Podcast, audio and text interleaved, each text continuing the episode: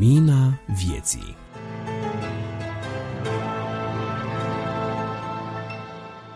Bine v-am regăsit, dragi prieteni, la ediția din ianuarie 2022 a revistei Lumina Vieții. Această revistă este produsă de Asociația Creștinilor Nevăzători Prolumina și este o revistă cu conținut creștin, o revistă care ajută pe fiecare în demersul său de apropiere de Dumnezeu. Scopul nostru este acela de a veni în sprijinul celor care îl caută pe Dumnezeu, în sprijinul celor care vor să-L cunoască pe Isus Hristos în vederea mântuirii. Nu ne angajăm în conflicte sau uh, dezbateri interconfesionale, ci pur și simplu vrem să aducem informație și sprijin celor care îl caută pe Dumnezeu din toată inima.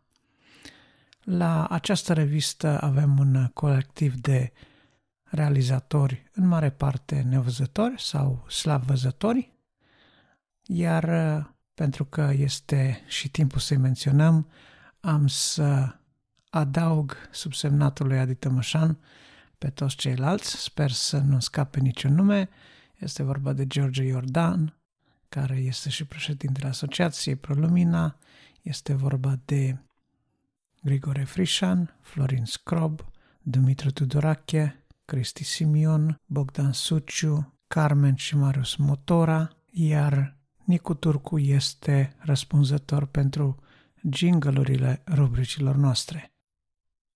Sperăm că și în acest număr veți găsi lucruri interesante, veți găsi informații interesante, veți putea fi întăriți prin mesajele, prin cântările care le veți asculta și fie ca Dumnezeu să dăruiască fiecare din noi un an nou, fericit, mai uh, prosper, dar mai ales un an în care să ne apropiem de Domnul cu mai multă devoțiune, să ne apropiem de Domnul cu toată inima și să căutăm împărăția lui, să căutăm fața lui. Această revistă se difuzează sub formă de podcast. Vă puteți abona în orice aplicație de podcast la Lumina Vieții, astfel că veți putea fi notificați de fiecare dată când apare un nou număr.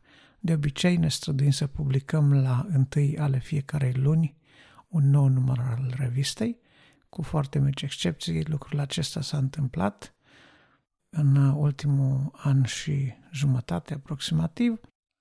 Vă dorim, așa cum am zis, o audiție cu folos și fie ca Dumnezeu să vă binecuvinteze și să aveți parte de Harul Lui și în 2022 și până în ziua veșniciei.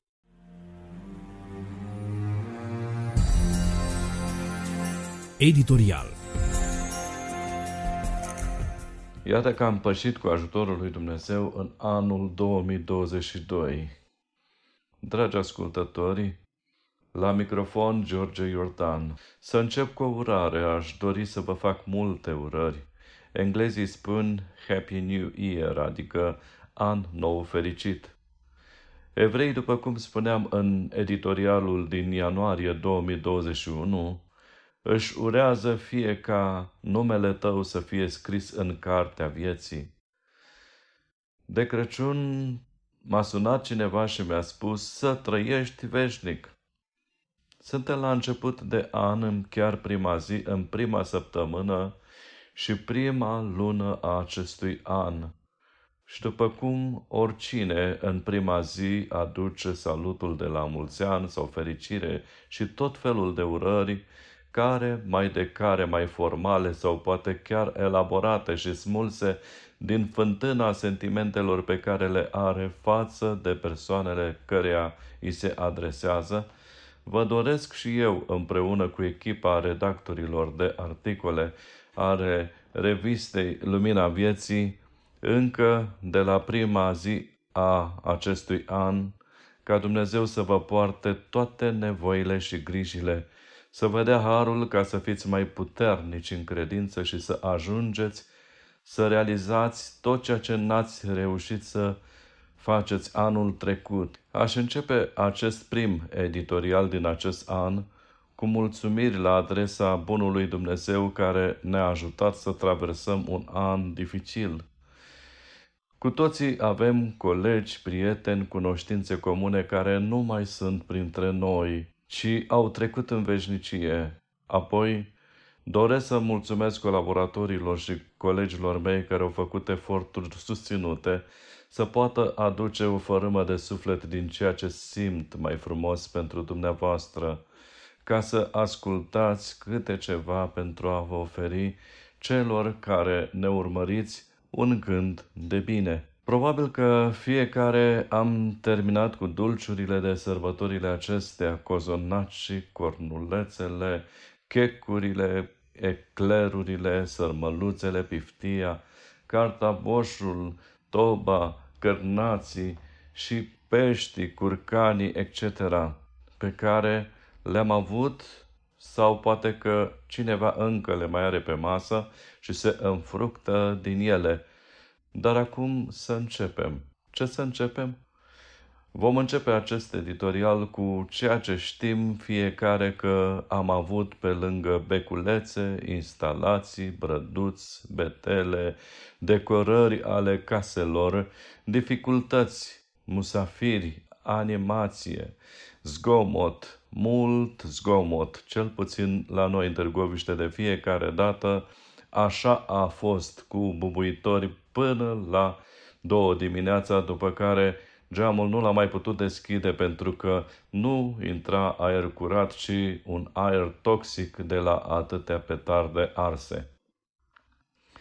Unii au făcut bilanțul și au numărat lucrurile pe care nu le-a putut obține, alții și-au numărat binecuvântările. Foarte mulți, după cum spuneam puțin mai sus, au împușcat anul în diferite moduri, cu o sticlă de șampanie, alții cu petardele, dar câți oare au reușit să pună în mâna lui Dumnezeu bucuria printr-o rugăciune de mulțumire pentru ceea ce a fost și necunoscutul clipelor din noul an în mâna a totputernicului Dumnezeu? Ce ar putea fi acest an? O foaie de calendar schimbată? O altă zi, alte propuneri, speranțe înnoite, angajamente, pentru creștine din Afganistan ar putea fi nădejdea că persecuțiile îndurate de ei din partea musulmanilor să fie cu folos pentru chiar prigonitorii lor, adică să ajungă să cunoască și ei bunătatea lui Dumnezeu arătată în jertfa Domnului Isus. Avem o prietenă de familie care acum îngrijește de mama ei cu accident vascular – iar altcineva destul de apropiat nouă este la terapie intensivă și el și soția. Fica lor a scăpat, este bine acum. Știm cu toții că în această perioadă sunt și oameni care și-au dus soția, copilul sau tatăl pe ultimul drum. Pentru cei care au plecat în veșnicie și au părăsit familiile pe cei dragi, este un alt început. La fel și cei rămași, tot în început, dar un început cu lacrimi, un început greu. Dumnezeu îi susține, El îi poate ajuta să treacă prin această despărțire așa de dureroasă. Unul din prorocii Vechiului Testament pe care îl îndrăgesc mult scria, citez, Iată ce mă face să mai trag nădejde.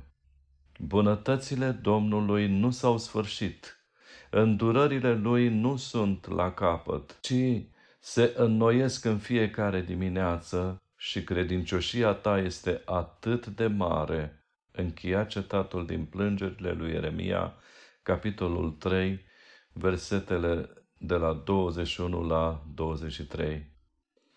După cum nouă ne plac începuturile, prin necunoscutul lor, cu șansa noilor implicări în activitățile oferite, și lui Dumnezeu îi place să înnoiască. Astfel, ne amintim de ceea ce îi spune Domnul Isus lui Nicodim, până ce un om nu se naște din nou, adică o formă nouă de viață. Cu niciun chip nu va vedea împărăția lui Dumnezeu. Citat din Ioan, capitolul 3, cu versetul 3. Ieremia, spuneam, ne transmite că bunătățile și îndurările lui Dumnezeu se înnoiesc în fiecare dimineață și credincioșia lui este atât de mare. Unii poate au ajuns la biserică și au ascultat slujba, s-au spovedit, au participat la diferite servicii de rugăciune în care au avut momente de rededicare a vieții lor în mâna lui Dumnezeu. Alții poate au făcut lucrul acesta în cămăruța lor și au pus necunoscutul clipelor următoare în mâna lui Dumnezeu. Dar dacă sunt colegi de-ai noștri care își doresc o viață nouă, un început de an binecuvântat de Dumnezeu, ce-ar fi dacă ați începe cu a vă aduce aminte de prietenii dumneavoastră pe care nu i-ați mai sunat de mult? Ce-ar fi dacă ați ierta pe cei care v-au greșit? Sau să înălțăm un gând de rugăciune înaintea lui Dumnezeu pentru cei care îi știm singuri, bolnavi, mai greu, în spitale sau chiar pentru cei din sanatorii, azile, penitenciare? Rugăciunea domnească pe care Domnul Isus ne-a transmis-o ne spune și ne iartă nouă greșelile noastre precum și noi iertăm greșiților noștri ar fi util pentru acest nou început să începem cu relații refăcute, cu resentimente rezolvate și, de ce nu, cu a ne pune viețile noastre, familiile noastre și pe toți ceilalți cu care interacționăm în grija lui Dumnezeu care își înnoiește bunătățile și îndurările în fiecare dimineață și a cărui credincioșie este atât de mare. Noi știm cu toții că a fi credincioși înseamnă a ține făgăduințele și cuvântul lui Dumnezeu ne spune că Dumnezeu are o așa mare credincioșie, oare la ce ar putea să se refere această credincioșie? Simplu, El a promis că ne va da un mântuitor și tocmai am sărbătorit nașterea Fiului lui Dumnezeu, care va mântui pe popor de păcatele sale. Un tată obișnuia să petreacă serile cu fetița lui spunându-i tot felul de istorii din Sfânta Scriptură și când observa că este aproape să adoarmă, încheia relatările biblice și rostea câte o promisiune scrisă în cuvântul lui Dumnezeu. Au trecut ani făcând același lucru, iar când fetița a devenit adolescentă, Istorisirile din cuvânt au devenit subiecte de discuții cu întrebări și răspunsuri din același cuvânt al lui Dumnezeu. De acum, după ce aveau câte o rugăciune scurtă, tatăl rostea câte o binecuvântare și iesea din camera adolescentei.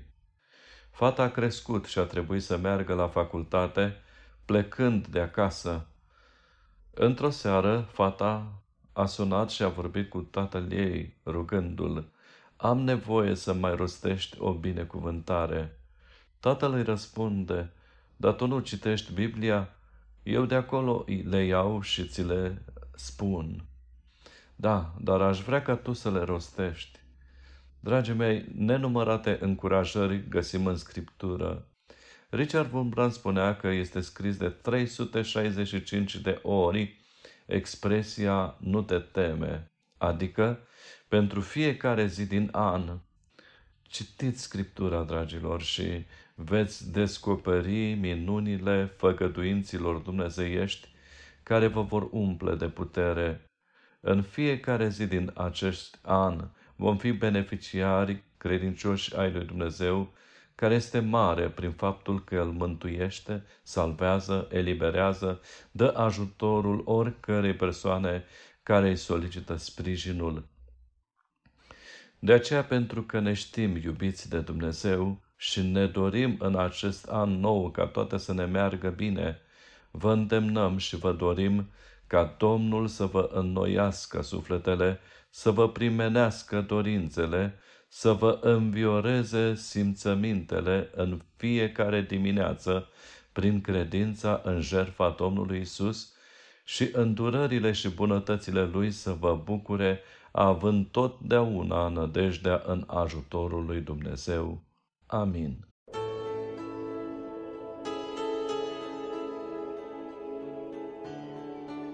Vestea bună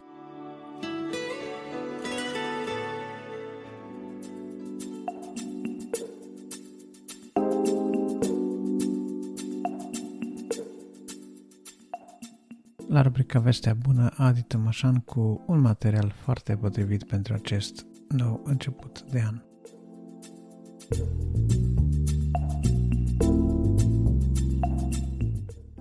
În dimineața aceasta, citind un versetul zilei, am fost surprins să văd că acesta nu este altul decât chiar primul verset din Biblie.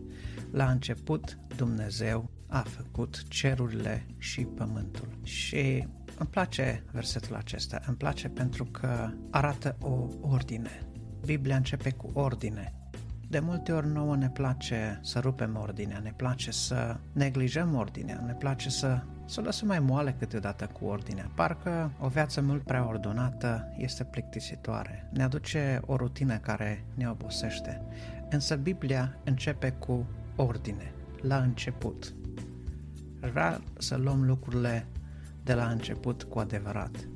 Sunt situații când uh, în viață trebuie să luăm lucrurile de la început. Am greșit, am uh, ratat, am eșuat, însă putem avea oricând un nou început. De aceea să vorbim despre început. Cu ce începe viața noastră? Cu ce începe o viață ordonată dacă tot vorbeam de ordine? Haideți să ne facem ordine în propriile vieți. Și această ordine din versetul 1 din Geneza, capitolul 1, spune la început Dumnezeu. Orice altceva după Dumnezeu, dar la început Dumnezeu. Așa că prioritatea noastră numărul unu în viață este Dumnezeu. A făcut este ceea ce urmează după aceste cuvinte. Dumnezeu a făcut. Noi suntem uh, cei care punem preț pe ceea ce facem noi, noi suntem cei care ne întrecem cu alți oameni în uh, materie de ce am făcut, de ce am realizat. Ei au făcut atât, noi am făcut atât, ei au dobândit atât, noi am dobândit atât, ei au faimă, noi mai puțină faimă, ei au mai multă avere, noi mai puțin avere și ei au copii mai buni, noi copii mai răi. Uh, sunt lucruri în care oamenii se încred. Sunt lucruri pe care oamenii le urmăresc și își frământă viețile pentru acestea. Însă ceea ce contează este ce Dumnezeu a făcut. La început Dumnezeu a făcut. Și întreabă-te astăzi ce a făcut Dumnezeu pentru tine în viața ta. În primul rând te-a făcut să existi în lumea aceasta este un lucru extraordinar, este unic și irepetabil. Ești tu pentru că Dumnezeu a făcut să fii tu, așa cum ești. Poți fi altfel, dar până acum ești ceea ce ești pentru că Dumnezeu a făcut. Încearcă să te uiți astăzi sau începând de astăzi ceva mai puțin la ce ai făcut tu și uită-te mai mult la ce a făcut Dumnezeu uite-te la natura din jurul tău, uite-te la oamenii din jurul tău, uite-te la viața ta, uite-te la familia ta, uite-te la binecuvântările pe care le ai, uite-te la neputințele pe care le ai. Pentru că chiar și neputințele tale sunt cele care te fac să te îndrepți tot spre Dumnezeu în cele din urmă să-i cere ajutorul. Așa că ceea ce am făcut noi contează, dar ceea ce contează și mai mult este ce a făcut Dumnezeu și noi știm că unul din lucrurile extraordinare pe care le sărbătorim în decembrie este că a trimis în lume pe singurul său fiu. Tot ce avea mai scump. Asta este ce Dumnezeu a făcut. Și minunat. Când vorbim despre ce Dumnezeu a făcut, ceea ce am făcut noi cade în ridicol. Pavel, când vorbește despre ce a făcut Dumnezeu, îi este rușine să se gândească la ce a făcut el. Și totdeauna când uh, a făcut ceva sau au fost anumite realizări făcute prin mâinile sale, prin lucrarea sa, Pavel n-a încetat niciodată să spună căci Hristos a lucrat prin noi aceasta și aceasta și așa mai departe. Așa că iată că tot Dumnezeu a făcut. Apoi, ceea ce este interesant în versetul acesta este că Dumnezeu a făcut întâi cerurile și apoi pământul. Și când se spune cerurile, nu se referă la albastru, acesta minunat al cerului pe care noi îl privim când ne uităm în sus, la atmosfera noastră, la această planetă albastră înconjurată de oxigen, de un strat de ozon și de, de toată atmosfera asta pe care Dumnezeu, cu care Dumnezeu a înfășurat pământul. Ci când spune cerurile, se referă la locurile cerești, la rai, la locurile dumnezeiești, la locul unde Dumnezeu locuiește. Și iată că cerurile au fost făcute înainte de pământ. Să nu uităm așadar că cerurile sunt mai importante decât pământul. Și abia în al treilea rând, Dumnezeu vorbește despre pământ. El a făcut și cerurile și pământul. Și așa că dacă El s-a priceput să facă un cer de săvârșit, se pricepe să facă în curând oameni de săvârșiți, pentru că pământul pe care l-a făcut El a fost alterat Însă chiar și natura aceasta, spune Pavel, suspină și suferă durerile nașterii pentru că așteaptă să vadă izbăvirea celor mântuiți. Ea vrea să vadă natura aceasta alterată de păcat, vrea să vadă ziua aceea măreață când Dumnezeu va pune din nou toate lucrurile în ordine, când orice urma păcatului, a răului, a celui rău, a satanei, a murdăriei, a mizeriei umane și a diavolului vor dispărea pentru eternitate. El este în stare să facă lucrul acesta și avem promisiunea că o va face într-o zi. Dar până atunci, să nu uităm că prioritățile noastre sunt în această ordine. Dumnezeu, cerurile și abia apoi pământul. Ceea ce facem pe pământ este scurt, temporar, însă ceea ce rămâne pentru veșnicie sunt cerurile și Dumnezeu. Și marele har care îl avem pe pământ este ca în scurta noastră viață să facem ceva pentru eternitate și pentru Dumnezeu. Amin.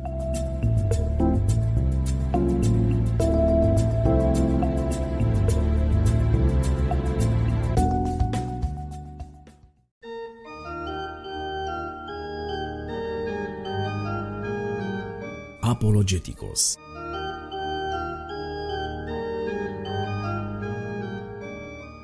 Bun găsit, dragi ascultători! Eu sunt Bogdan Suciu și în cele ce urmează voi fi gazda dumneavoastră în cadrul rubricii Apologeticos. În contextul episodului de astăzi, cu ajutorul lui Dumnezeu, voi împărtăși cu dumneavoastră câteva gânduri legate de cartea De ce sunt creștini, carte scrisă de Norman Geisler și Paul Hoffman. În fapt, dumneavoastră ați mai avut ocazia să vă întâlniți cu această carte în urmă cu două episoade, când ați audiat capitolul 1 al cărții. Cu prilejul acestui episod, eu vă propun o sinteză a celui de-al doilea capitol, în care autorul Norman Geisler încearcă să argumenteze cu privire la adevăr, de ce adevărul este cognoscibil, adică de ce el poate fi cunoscut. Voi începe cu o scurtă, un scurt cuprins al acestui capitol, un cuprins al modului în care Norman Geisler structurează argumentarea sa. Astfel el debutează cu o definire a adevărului și definește adevărul în două perspective. Se referă întâi la ceea ce nu este adevărul, iar apoi vorbește despre ceea ce este adevărul.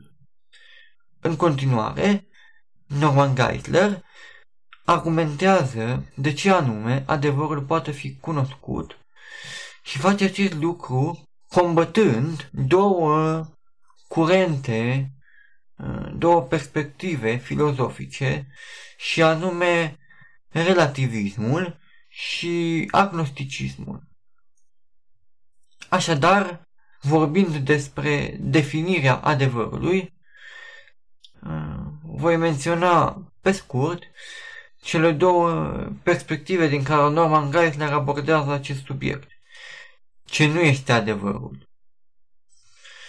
Adevărul nu este ceea ce produce rezultate. Exista un filozof la un moment dat, William James, care spunea că un lucru, pentru a fi adevărat, trebuie să dea rezultate. Însă, perspectiva este limitativă, iar Norman Geisler subliniază acest lucru, spunând că un lucru care dă rezultate nu este în mod necesar și adevărat. De exemplu, oamenii care planifică o înșelătorie și spun o minciună. Această minciună pe care i-au spus-o dă un rezultat. Și totuși este un neadevăr. De asemenea, adevărul nu este ceea ce are coerență logică. Au existat oameni care au spus că un lucru, pentru a fi adevărat, trebuie să fie logic, să fie coerent, să aibă o anumită uh, structură și o anumită consistență. Însă, afirmația nu se susține. De ce? Pentru că, spune Norman Geisler, exemplificând, oamenii care își propun să dea o mărturie mincinoasă în sala de judecată, își construiesc discursul în așa fel încât să aibă o coerență, să poată fi, nu așa, convingători. Dar totuși, aceasta nu face ca uh, argumentarea să fie adevărată. Rămâne, la urma urmei, o minciună. Adevărul nu este ceea ce ne face să ne simțim bine. Este o poziție îmbrățișată și populară între oameni. Faptul că adevărul este ceea ce dă o stare de bine, iar eroarea este ceea ce induce o stare negativă. Norman Geisler subliniază lacunele unei asemenea afirmații, evidențiind faptul că se face o confuzie între ideea de adevăr și modul în care oamenii se raportează la o anumită situație. Pentru că, adaugă Norman Geisler, ceea ce unor persoane le produce o stare de bine, altora le poate induce o stare negativă. Și așa că această afirmație implică un grad ridicat de subiectivitate. Și, cum am spus, se referă într-o mai mare măsură la modul în care oamenii percep o anumită situație și mai puțin la o perspectivă obiectivă asupra respectivei situații. Adevărul nu este comprehensibil în mod necesar. Exista vreo o perspectivă a unor filozofi care spuneau că un lucru pentru a fi adevărat trebuie să fie cât mai cuprinzător, adică să o af- afirmația să cuprindă în uh, conținutul ei fapte cât mai complete, cât mai concrete și cât mai, cât mai mult. Altfel spus, să fie o argumentare amplă. Însă, la fel, această afirmație nu se susține pentru că faptul că un om argumentează în mod detaliat un anumit punct de vedere, faptul că știu eu, există fapte numeroase care susțin acest punct de vedere, nu înseamnă în mod necesar că este și adevărat. Perspectiva intenționalistă atunci când un om este bine intenționat, ceea ce spune el este adevărat. Acest lucru, la fel, nu se susține pentru că s-au demonstrat situații în care oameni foarte bine intenționați s-au înșelat. Cum spune Norman Geisler, oamenii se pot înșela în mod sincer. Altfel spus, buna intenție nu este suficientă pentru a garanta adevărul afirmațiilor pe care noi le facem. Adevărul nu este ceea ce prezintă relevanță. Aceasta era o perspectivă existențialistă, potrivit căreia adevărul este ceea ce are relevanță. Însă, acest lucru implică o doză de relativism pentru că ceea ce este relevant pentru o anumită persoană nu este relevant pentru altă persoană. Una, o anumită convingere, un, o anumită decizie de viață este relevantă pentru cel care trebuie să ia decizia, pentru cel care se află în respectiva situație de viață, însă nu este relevantă la nivel macro pentru întreaga populație. E bine, atunci întrebăm ce este adevărul. Dacă până acum am vorbit despre ceea ce nu este el, ce este adevărul?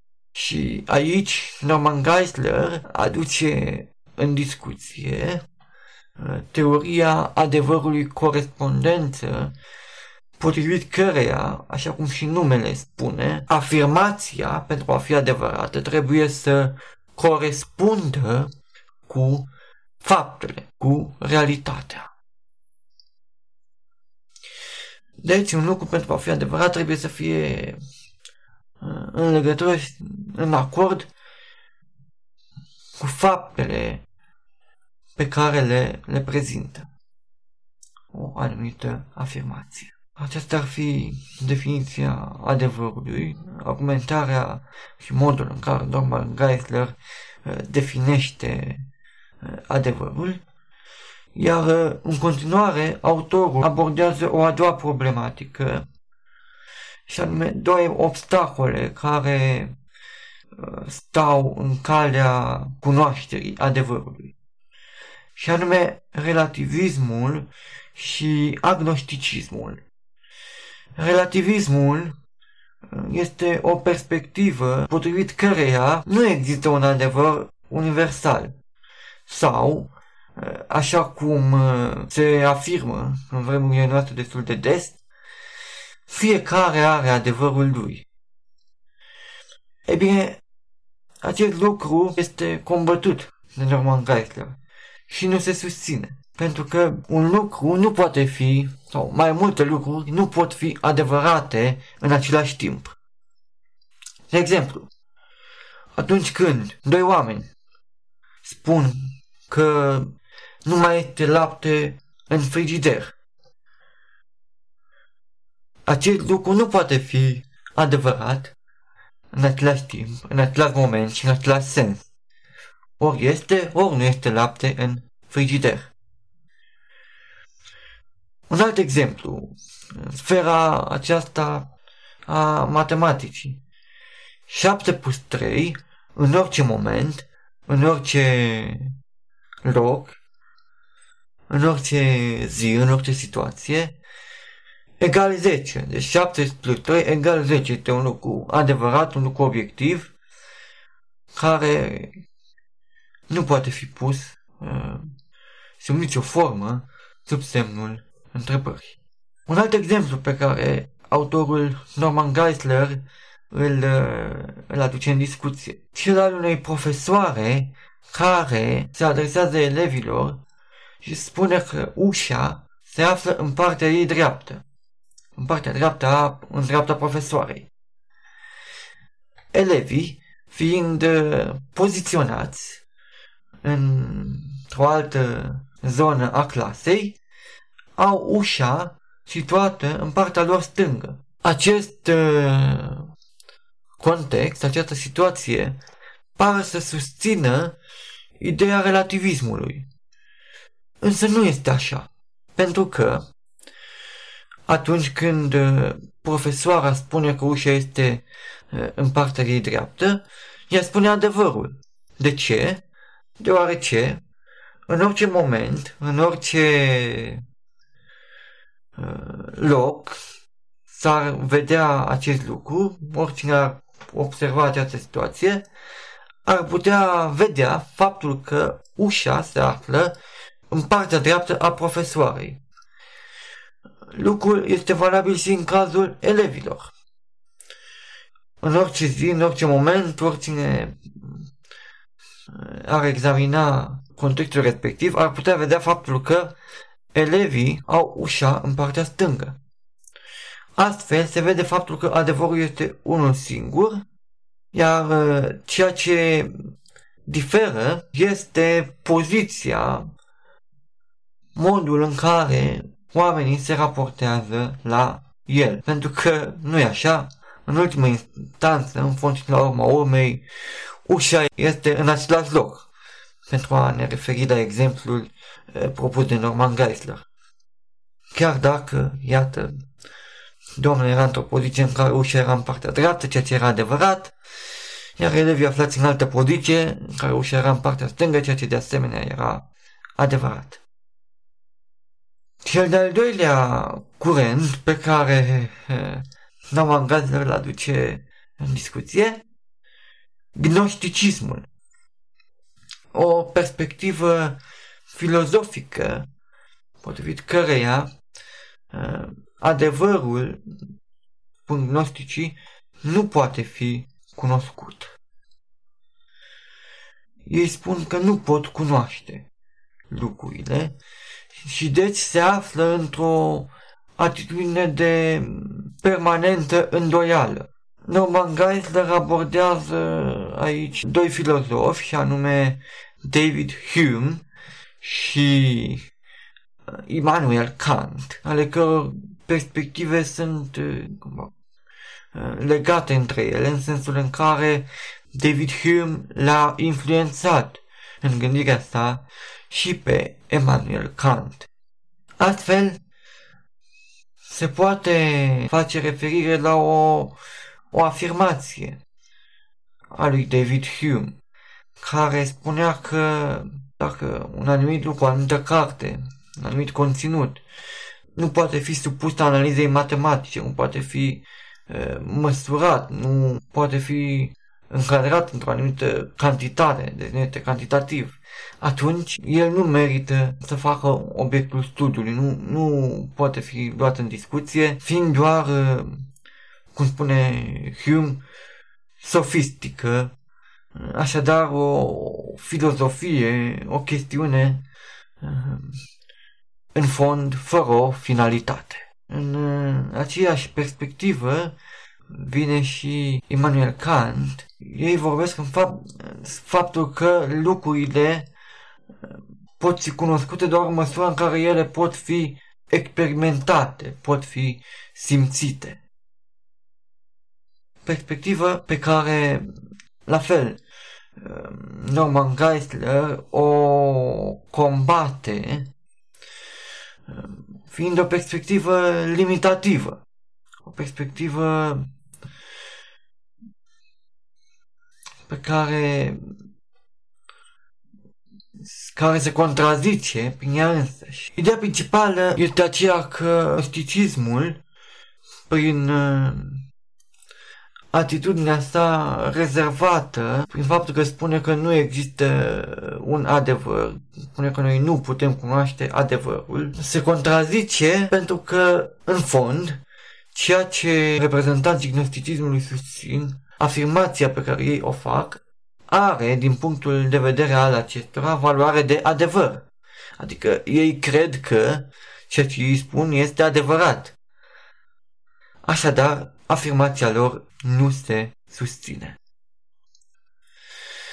Acestea sunt foarte pe scurt uh, câteva elemente pe care Norman Geisler le abordează în capitolul 2 al cărții De ce sunt creștini carte scrisă în colaborare cu Paul Hockman, iar uh, pentru a detalia, pentru a afla într-o manieră dezvoltată argumentația pe care autorul citat, autorul menționat, o, o dezvoltă în favoarea cunoscibilității adevărului, adică în favoarea faptului că adevărul poate fi cunoscut, dumneavoastră puteți accesa această carte, de ce sunt creștin, ea existând în variantă audio și fiind digitalizată la Oradea. Eu vă mulțumesc pentru atenția acordată, vă doresc toate cele bune și vă dau întâlnire la un episod următor.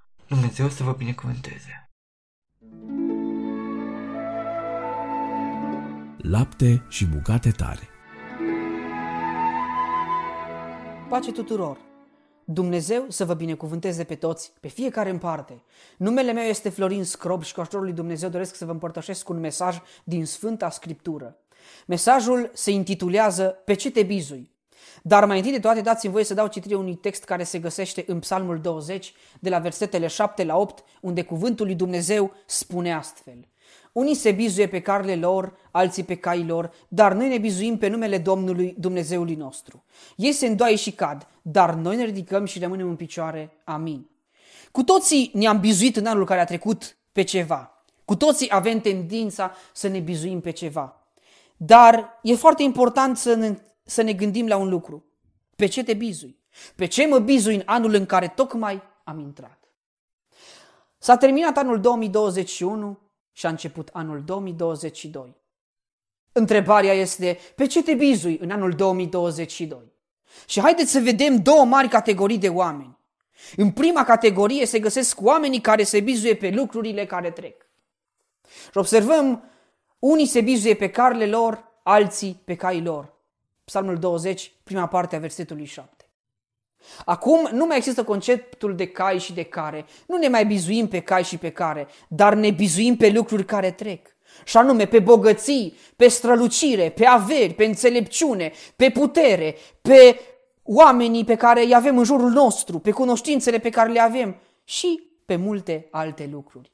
Dar vreau să înțelegem un lucru. Aceste lucruri sunt trecătoare. Astăzi sunt, iar mâine nu mai sunt. Și vreau să vă spun ceva.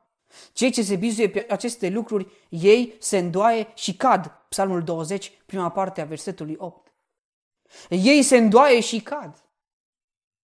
Problema este că nu doar că se îndoaie și cad, problema este că se ridică cu greu sau chiar deloc. De ce? Pentru că se bizuie pe lucruri care se dărâmă, pe lucruri care se duc, pe lucruri care le pot fugi de sub picioare, pe lucruri care astăzi sunt și mâine nu mai sunt. Aceasta este marea problemă de fapt. În cartea a 2 Cronici, capitolul 32, observăm cum împăratul Sanherib vine să cotropiască, să împresoare Ierusalimul și observăm că vine cu mare fală, cu mare pompă, se laudă cu multitudinea de posibilități pe care le are și într-un final, pentru că se bizuie pe el și pe ceea ce are, se întâmplă să rămână de rușine. Cei mai mulți oameni din armata lui se întâmplă să moară și el se întoarce în țara lui și nu oricum, ci se întoarce rușinat.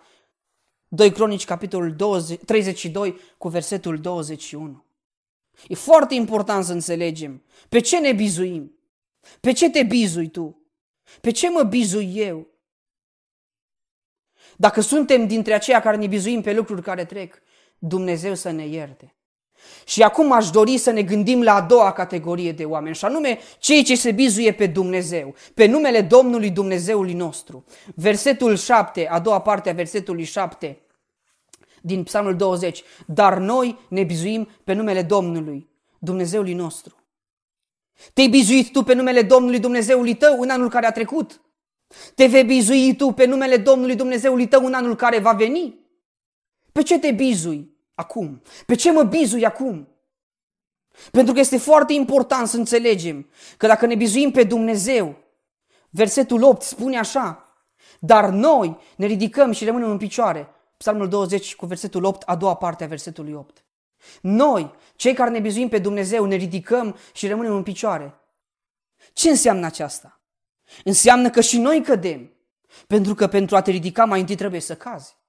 Dar pentru că noi ne bizuim pe Dumnezeu, chiar dacă se întâmplă să cădem, ne ridicăm și rămânem în picioare. Slăvit să fie Domnul! Și de ce ne ridicăm și rămânem în picioare? Pentru că Dumnezeul nostru pe care noi ne bizuim ne ajută să ne ridicăm și să rămânem în picioare. Și observăm în Cartea Proverbelor, capitolul 18, cu versetul 10, cuvântul Domnului spune așa, Proverbele 18 cu 10. Numele Domnului este un turn tare. Cel neprihănit fuge în el și stă la adăpost. Care este turnul tău tare? Numele Domnului sau banii pe care îi ai, sau înțelepciunea pe care o ai, sau averea pe care o ai, sau alte lucruri pe care le ai și care astăzi sunt și mâine nu mai sunt? Cine este adăpostul tău? Puneți întrebarea aceasta. Cine este adăpostul tău? Pentru că în Psalmul 46 cu 1, cuvântul Domnului ne arată cine este adăpostul nostru. Și cuvântul Domnului spune așa, Dumnezeu este adăpostul și sprijinul nostru, un ajutor care nu lipsește niciodată în nevoi. Cine este adăpostul și sprijinul tău? Dumnezeu care nu lipsește niciodată în nevoi? Sau banii pe care azi îi ai și mâine nu mai ai? Sau oamenii pe care astăzi te bazezi și mâine lipsesc? Mâine nu mai sunt? Sau nu mai pot să te ajute? Sau nu mai au chef și nu mai vor să te ajute? Dumnezeu să ne dea înțelepciunea să ne bizuim pe El în tot timpul vieții noastre. Să nu fim din aceea, din aceea care să ne bizuim pe lucruri care trec, ci să fim din aceea care să ne bizuim pe numele Domnului, Dumnezeului nostru care este un turn tare și care este adăpostul și sprijinul nostru slăvit să fie Domnul. Dumnezeu să vă binecuvânteze pe toți și să vă ajute pe toți să vă încredeți în Dumnezeu și pe noi toți Dumnezeu să ne ajute și să ne binecuvânteze. Fiți binecuvântați de Domnul și în anul în care am intrat, haideți să ne bizuim pe Domnul, să ne propunem să ne bizuim pe Dumnezeul nostru, slăvit să fie numele Lui în veci. Amin. Profunzimi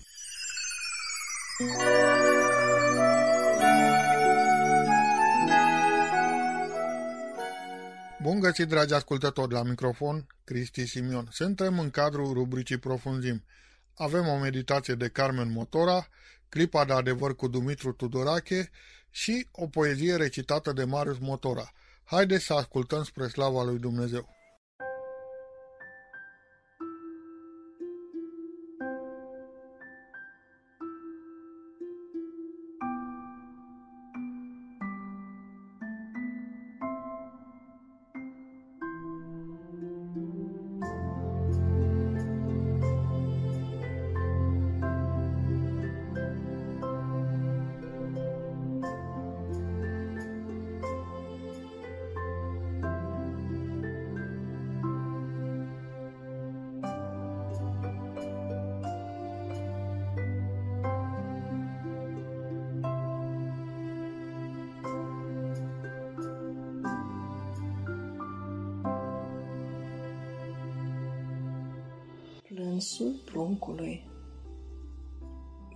Meditație de Carmen Motora Mă întreb adesea cum o fi fost plânsul pruncului. Printre scâncete se auzeau poate și dulci crâmpeie de îngeri. Duldora adunați la buza cerului, privind curioși venirea în lume a lui. Plânsul copilului nu era doar pământesc, ci licărea și zefir de azur și orizont, colorat de acel curcubeu liniștit. Plânsul pruncului aducea a copil împlinit din țărână și împărăție amândouă la oaltă, gata să trăiască. Plăsmuit cu migală de un împărat mare. Cânguritul lui era cea mai dulce melodie, voioasă, de îngeri chemotoc rostogoliți odată cu el, aici jos, tocmai din susul cel de sus. Suspinul copilașului aduna copilărie dar și moarte, primăvară, dar și iarnă, plâns și bucurie. Zi de zi, pruncul creștea și devenea tot mai departe de pământ și mai aproape de cer. Și odată cu el căra tot pământul și pe mine. Mi-aș fi dorit mult să aud cânguritul copilului, dar ușor, ușor îl recunosc în petalele albe de pomi înfloriți, în răsăritul de soare când păsările ciripesc zglobii, în mâna mamei ce-mi șterge lacrima, în ochii larg deschiși de uimire ai copilului meu. Plânsul pruncului răsună liniștit, ca o doină veche ce alină din totdeauna ființa.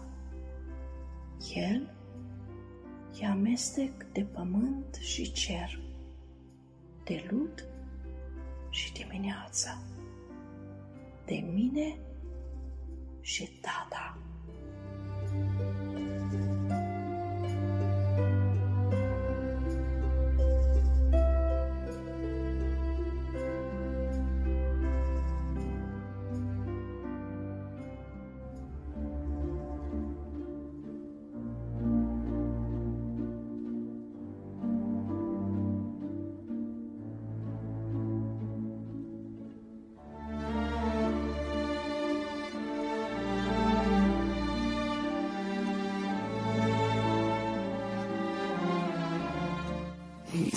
În Scriptură o parabolă foarte interesantă și foarte cunoscută de altfel. Parabola ispravnicului înțelept. Practic este vorba despre un administrator care gestiona averea stăpânului său. Și fiindcă acesta, văzându-se cu mâna în bogățiile stăpânului său, încet, încet alunecă pe calea corupției. Ajunge la urechea stăpânului zvon cu privire la acest fapt. Stăpânul îi spune într-o zi, ce aud eu despre tine? Nu mai poți rămâne în continuare ispravnic. Fă-ți socoteala și predă această funcție altuia. Atunci el s-a gândit, ce o să mă fac? Stăpânul o să-mi ia isprăvnicia. Să sap, nu pot. El era un om finuț, avea mâini delicate, obișnuit să lucreze la birou. Să cerșesc, mi-e rușine. Era sub demnitatea lui să cerșească. Și atunci zice, uite ce am să fac. Și cheamă pe datornicii stăpânului lui care datorau mult. Zice, tu cât datorezi? O sută de măsuri de un de lemn. Zice, uite, stai jos și scrie 50. Îți șterg jumătate din datorie. Tu cât datorezi? O sută de măsuri de greu. Stai jos și scrie 80. Și așa a făcut cu mulți din cei care datorau. Sigur că aceștia, văzând favoarea care li se face, au manifestat la momentul potrivit recunoștință față de acest tip izbravnic. Stăpânul a lăudat, a lăudat această gândire a ispravnicului și a zis că Fiii veacului acestuia sunt mai înțelepți decât fiii luminii. Și apoi am mai spus, faceți-vă bogății, faceți-vă prieteni cu ajutorul bogăților nedrepte, pentru că atunci când veți muri, să vă primească în corturile lor veșnice. Referindu-se la bogății nedrepte, în cazul ispravnicului era clar că iertarea datoriilor nu, nu era treaba lui și că bogăția aceasta aparținea stăpânului său. Iar avantajul pe care și l-a făcut el, adică recunoștința acestora, s-a făcut pe baza unor bogății nedrepte, care nu erau ale lui. Dar tot atât de bine se poate spune și despre oricare dintre noi că oricine a primit de la Dumnezeu daruri care pot fi considerate bogății nemeritate. Bună oară dacă unul sau una este mai frumoasă sau mai frumos decât celălalt, cărui fapt se datorează. Sau dacă unul se naște cu o capacitate extraordinară, e mai deștept cărui fapt se datorează. Sau chiar dacă a devenit mai bogat, el poate să spună că se datorează faptului că a muncit, că a avut un program greu, s-a trezit dimineață până seara târziu. Dar și alții se trezesc de dimineață până seara târziu și nu sunt bogați. Și ei muncesc din greu, dar nu devin bogați. Și ar dori să fie bogați, dar nu devin bogați. Tu ai primit ceva, ai primit o anumită intuiție, o anumită capacitate de a suporta riscul. În sfârșit, un anumit dar, un anumit talent de a face bani, pe care vedeți că nu l-au, nu l are toată lumea. Adică tot o bogăție nemeritată. Iar aici Dumnezeu spune, faceți-vă prieteni cu ajutorul acestor bogății nemeritate și deci nedrepte. Adică faceți bine în jurul vostru. Faceți bine oamenilor, ori de câte ori aveți ocazia. Folosiți capacitățile, darurile pe care le-ați primit, nu doar pentru voi și familiile voastre, ci pentru a face bine altora, celor din jur, atunci când apelează la voi, când au nevoie. Și în felul acesta se vor ruga pentru voi, vor deveni prietenii voștri și Dumnezeu le va asculta rugăciunea. Iar atunci când vei muri, adică atunci când ți se va lua slujba de ispravnic al vieții tale, de administrator al vieții tale, atunci vei fi primit în corturile lor veșnice. Ceea ce a apreciat Dumnezeu la acest ispravnic, de la acest om corupt, nu este faptul că era corupt, fiindcă dacă ar fi apreciat acest lucru, l-ar fi lăudat de la început și nu l-ar fi dat afară. Dar el n-a fost de acord cu faptul că era corupt și n-a fost de acord nici că s-a folosit de bogății nedrepte. Ceea ce a plăcut lui Dumnezeu aici a fost prevederea și a spus că acești oameni, fii veacului acestuia, au prevedere. Aceștia prevăd anumite lucruri, anumite urmări, anumite uh, lucruri ce se pot întâmpla și iau măsuri din timp ca să nu fie surprinși. În timp ce fiii luminii, care cunosc atâtea lucruri din Scriptură, care cunosc adevărul despre Dumnezeu, aceștia nu trăiesc cu prevedere. Din potrivă, ei trăiesc ca și când niciodată n-ar fi un sfârșit, niciodată n-ar veni Domnul Isus pe pământ, nu s-ar întoarce a doua oară, ci trăiesc și se poartă ca și când lucrul acesta nu ar avea loc niciodată sau cine știe când. Căci dacă ar trăi cu prevedere, s-ar vedea aceasta în viața lor. Ar căuta să-și facă prieteni cu ajutorul bogăților nedrepte, adică darurilor primite, nemeritate ar trăi cu milă, ar face bine în jurul lor, ar fi atenți la vorbire, la gândire, la propriul comportament, ar căuta să vină în întâmpinarea celor din jur, ar fi prezenți în viața socială. Da, mesajul lor ar fi actual și ar face bine, ar răspunde întrebărilor celor din jur. Nu ar trăi izolați, nu ar trăi departe de lume, nu ar trăi în, în propria carapace, așteptând să vină cândva Dumnezeu. De aceea, concluzia acestei parabole este clară.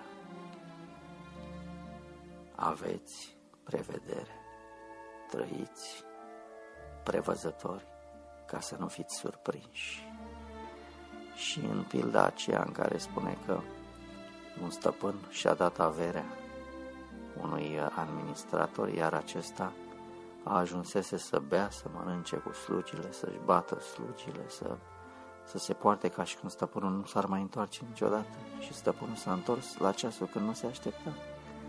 Iar în alt loc spune, Iisus va veni ca un hoț, adică va veni pentru cei care n-au prevedere, dar pentru cei care au prevedere, aceștia nu vor fi surprinși. thank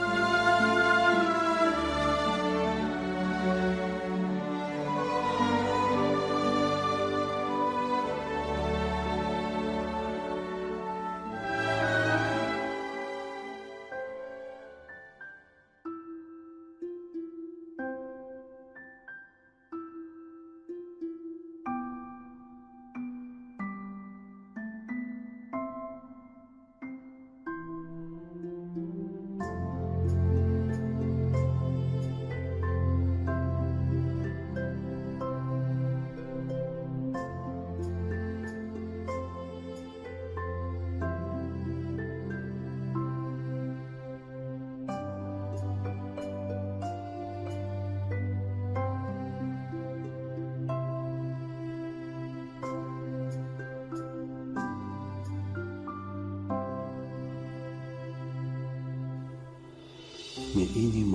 iesle prea smerită, Iisuse, pentru chipul tău măreț.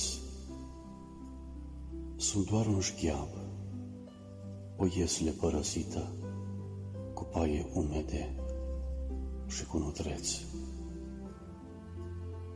Nu sunt palat frumos, plin de rubine, sunt doar o iesle mică în lumea rea. Iisuse, ai venit din zările senine să-ți odihnești în mine fața ta. Aveam doar visuri care se destramă, ca paiele căzute prin zăplasă. Și în le-a nebăgat în seamă, adus ai sărbătoare și extaz. Mi inima o iesle miresmată, cu fân din holdele din Betleem și ți-am făcut pătuți din iasomie, cu perna din petale strânse ghem. Dar nu în florile iubirii mele este parfumul cerului deschis, ci tu, Isuse, mi-ai adus mireasma și bucuriile din paradis. Nimic n-aveam strălucitor în mine, o iesle, numai fân și mucecai. Dar ai venit în lumea de suspine și m-ai făcut, Iisuse, colț de rai. Ieslea, autorul Valentin Popovici, interpretare audio Motora Marius Nicolae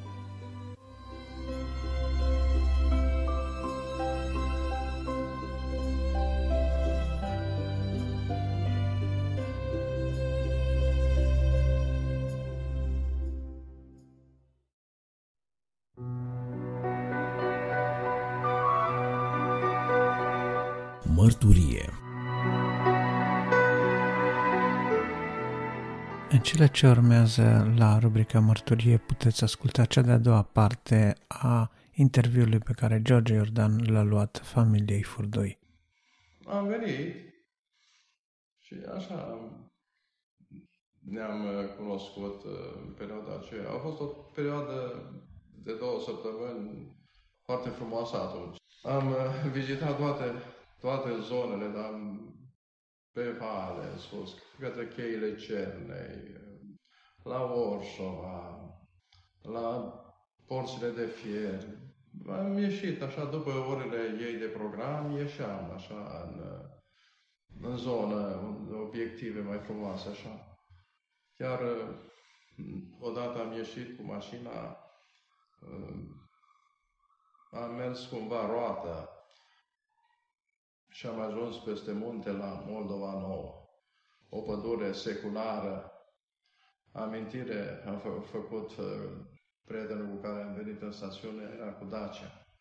A reușit de a făcut două pene de cauciuc, nu la, pe traseul acela. Într-o prin pădure. pădure. O pădure seculară, frumoasă, frumoasă. Mergeam cu mașina prin pădure. Am coborât la Moldova Nouă și am uh, coborât spre Herculane, spre Orșova, pe marginea fluviului Dunărea. La un moment dat uh, s-a terminat combustibilul și am tras la un peco. Și nu o să-i bagem benzină a rezervorului, a pus motorină. Bine, el era văzător, normal, dar nu și-a dat seama, nu știu, așa, pe rapid, cum era atunci cu criza de carburanți. I-a pus, am plecat, ce să mai meargă mașina? Și pus să scoată fum, să... Oh, oh.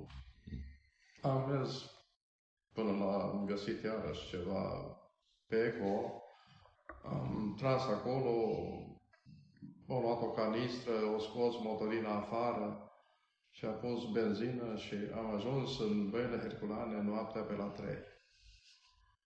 Aveam, nu știu, am cumpărat de pe acolo, de pe undeva, am găsit șalău. Și ne-am apucat atunci să-l, Pește. să-l preparăm și să facem o măl- măliguță, să La trei mâncăm dimineața. noaptea la 3. Fibii dimineața la 7 sus, să meargă la La șapte și jumătate La începeam muncă. serviciul, Aha, programul. la aventură. Aia a fost cea mai tare. Aha, aha.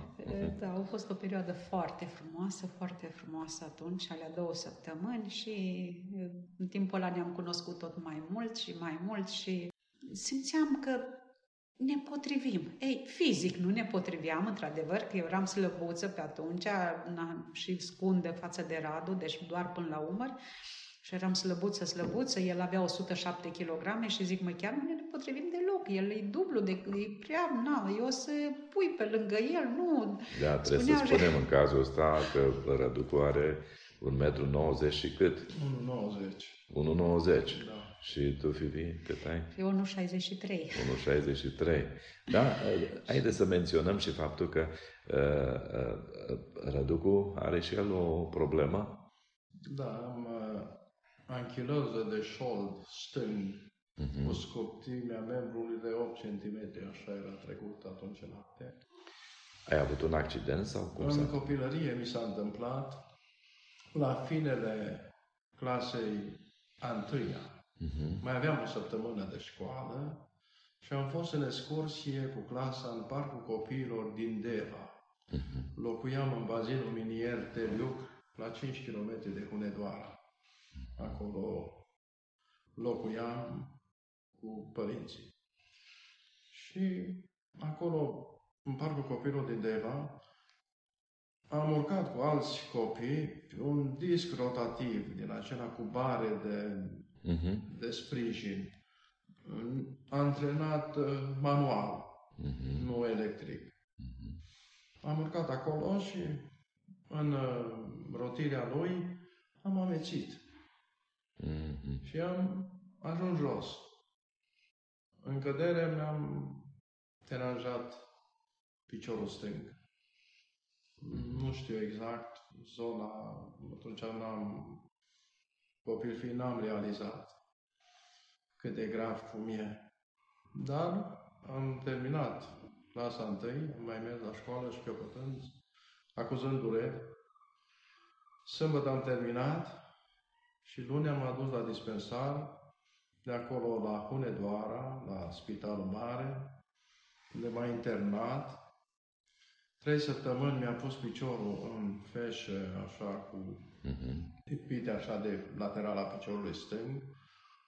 La capătul patului mi-a atârnat greutăți. Dar ce a fost fractură de trohanter sau nu, ce? nu fractură, ea a crezut că poate luxați și să revină la loc, cumva. Mhm. Nu știu, mă rog, asta s-a întâmplat. După trei săptămâni m-am mutat uh, la ortopedie în Spitalul Mare. Mi-a pus piciorul în gips.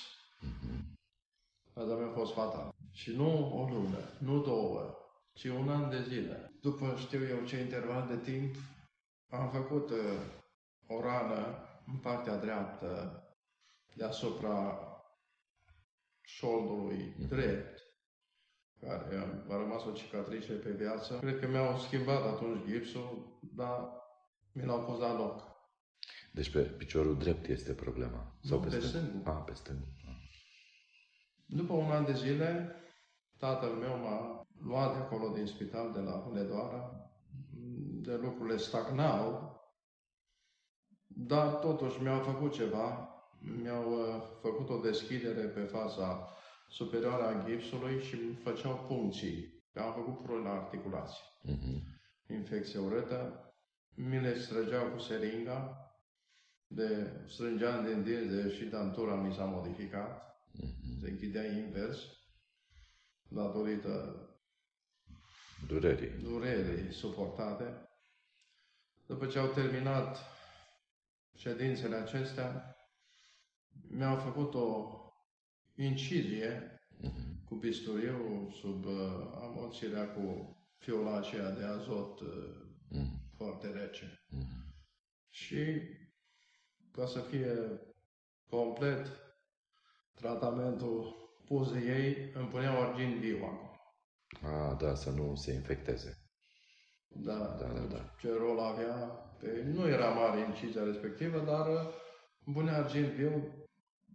Vă dați seama, tot o arsoră din aia care doare de, de, de, de, da, de ori pe pereți. Da, da, da. da ca ce... să nu se inflameze, să nu da, se... s-a terminat aspectul ăsta. M-a luat tata de acolo, din spital, și m-a transferat la Eforie Sud, la sanatoriu TBC. Mm. Sub uh, semnul întrebării că aș avea TBC. Mm-hmm. Dar uh, acolo, în urma investigațiilor făcute, au ajuns la concluzia că nu este TBC, dar dacă mă mai ținea acolo cel puțin șase luni, trebuia să-mi amputeze piciorul din șoldă. Dar mi-a spus tatăl meu că piciorul se poate salva doar prin blocarea articulației de șold. Da. Și am fost supus intervenție chirurgicală în 6 septembrie 1966. Cât timp a durat uh, de la căzătură până când ai reușit să pui piciorul și să mergi? Deci la șapte ani ai căzut, înțeleg? Cam aproape la opt, că am fost dat de șapte Aha. ani la, Aha. la școală.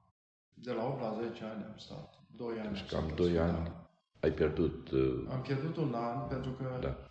în Eforie Sud venea un uh, învățător care avea motociclete din aceea specială și el avea un membru amputat cu proteză. Uh-huh. Și venea și făceam ore, fiecare la clasa la care urma să intre. Erau acolo copii de diferite, cu diferite boli, malformații ale oaselor, foarte ciudate. Dar acolo am făcut două trimestre, pentru că a trebuit să stau de toamna până primăvara, căci mi-au confecționat un corset ortopedic uh-huh. pentru piciorul stâng, de sus de la prâu până jos, inclusiv gheata. Uh-huh ca totuși piciorul să nu se modifice, să rămână la poziția lui. Da, normal. Da. Adică să nu se strâmbe, să nu se... Da. Să nu se deplaseze. Și așa a rămas până primăvara. Nu, primăvara, întâmplător a venit tata să mă vadă, că altfel m-ar fi trimis cu avionul mm. de acolo spre casă. Mm. A venit să mă vadă și mi-au, mi-au făcut externarea și m-a adus acasă. No. Am purtat un an de zile corset ortopedic, eu nu mi l-am mai pus, dar uh, cu recomandarea ca în 1970 să mai, fa- să mai facă o intervenție chirurgicală pentru îndreptarea bazilului. Uh-huh, uh-huh. Ceea ce n-a mai avut loc. Nu m-am mai dus tata. M-a văzut că sunt bine, că așa, uh-huh. nu m-am mai dus acolo pentru intervenția aceea. Aș vrea să te întreb, frate Radu, dacă ți-a afectat în vreun fel uh, perspectiva sau optica asupra uh, dragostei lui Dumnezeu sau în direcția asta, dacă îți puneai întrebări la vârsta asta sau la vârsta adolescenței cu privire la existența lui Dumnezeu sau... În privința aceasta, deci nu am avut. Mi-era teamă doar de aspectul acesta că era foarte greu să-mi găsesc uh, o pereche. Mm-hmm. Și mă ajunsesem la un moment dat să spun că nu mă mai căsătoresc. Mm-hmm. Până m-a adus Domnul vârsta la aproape la 39 de ani când am cunoscut-o pe Fibi. Mm-hmm. Deci s-a dus totuși destul de mult. și iată că Domnul are, are da, soluții da, și da, pentru, și pentru problemele da, da. Uh, eu v-am cunoscut într-o împrejurare uh, deosebită la Alba Iulia, într-un grup de uh, nevăzători acolo și ați ajuns puțin mai, mai târziu. Dar știți cum a fost pentru mine, așa ca un lucru inedit, așa ceva absolut special când ați intrat înainte. Traian ne-a pregătit, mai trebuie să mai vină o familie, zice, mai trebuie să, dar acum întârzie puțin. Și când, a, când ați venit, am dat mâna și cu tine, Radu, și cu Fivi și mi-am pus așa întrebarea, mă, cum o fi cu oamenii ăștia așa și cum ar fi să, să-i aud și pe ei puțin vorbind. Și tocmai în momentul ăla Traian zice, frate Radu, dacă vrei să lauzi pe Dumnezeu cu o cântare sau așa ceva, parcă așa a fost, da. și ai cântat o cântare. În felul ăsta eu v-am cunoscut și Fivi parcă a cântat atunci. Dacă ați vrea să cântați o cântare împreună și tu, Radu, cântarea aceea cu care, de fapt, am cunoscut eu, cântare reprezentativă. Veghează în zorii când ziua abia zâmbește, când totul pare iar înviorat, când tine încă poate dăinuiește vreo umbră neagră plină de păcat, dar în amor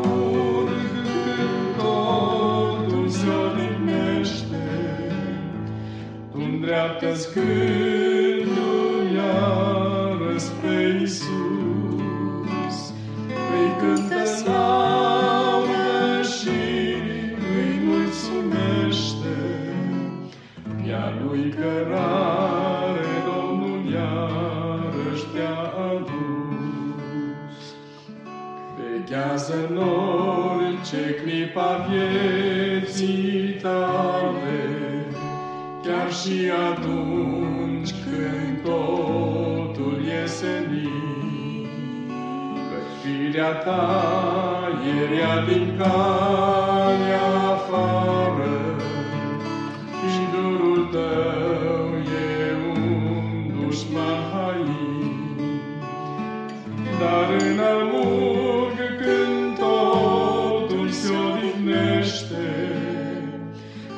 îndreaptă-ți gândul iarăși spre Iisus. Îi cântă laude și îi mulțumește. Ea lui cărare Domnul iarăși te-a adus. Și la amiază,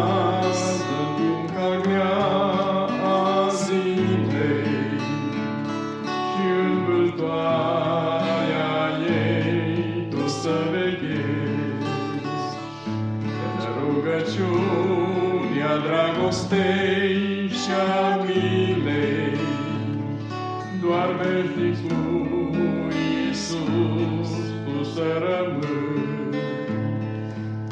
Dar în amurg când totul se odihnește, tu îndreaptă-ți gândul iarăși spre Iisus.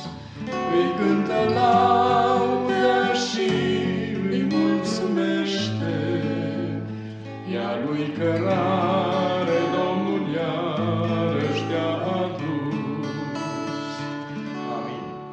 Amin. Cealaltă cântare care ai cântat-o tu atunci. Da. Să te laud, Doamne, veșnic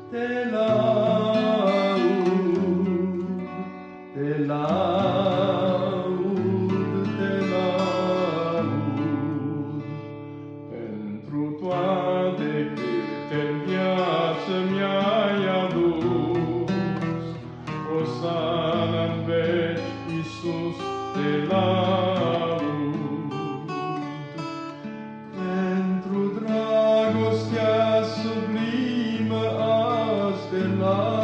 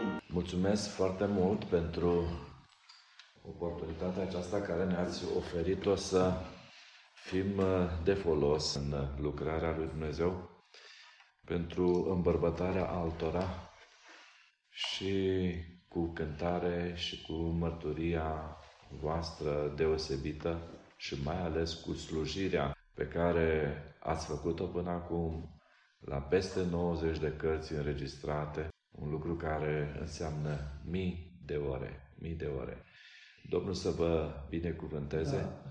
și să vă răsplătească pentru întreagă activitate pe care ați făcut-o și pe care o aveți de gând în continuare să o faceți. Enciclopedie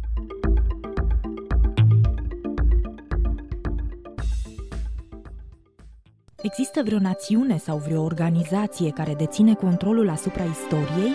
Despre superputerea care conduce mersul istoriei ne va vorbi astăzi la momentele creației dr. Livius Percy.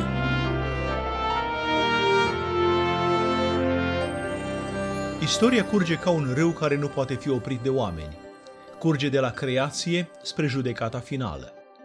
Omul, prin natura sa, este o ființă rebelă care nu vrea să recunoască pe Dumnezeu, Creatorul, care este mult superior față de om. În răzvrătirea sa, omul a încercat să-l înlocuiască pe Dumnezeu cu întâmplarea și haosul.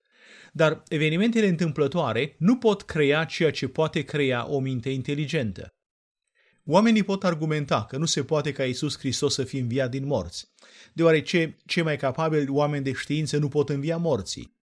Oamenii pot pretinde că prin educație se ridică deasupra așa numitului mit religios creștin, dar nu pot nega că atunci când fac lucrul acesta, ei de fapt creează un nou mit religios.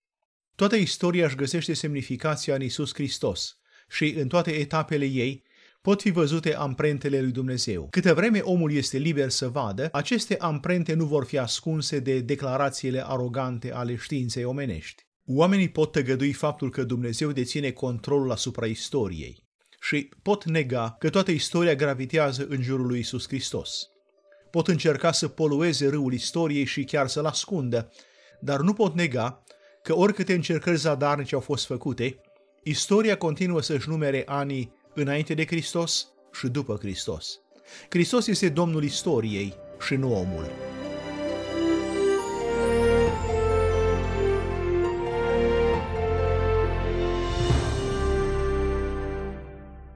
Răbdarea aduce cu sine răsplată. Despre cum au fost răsplătiți copiii cuprinși într-un studiu realizat de un grup de cercetători, ne va spune dr. Livius Percy chiar acum, la momentele creației.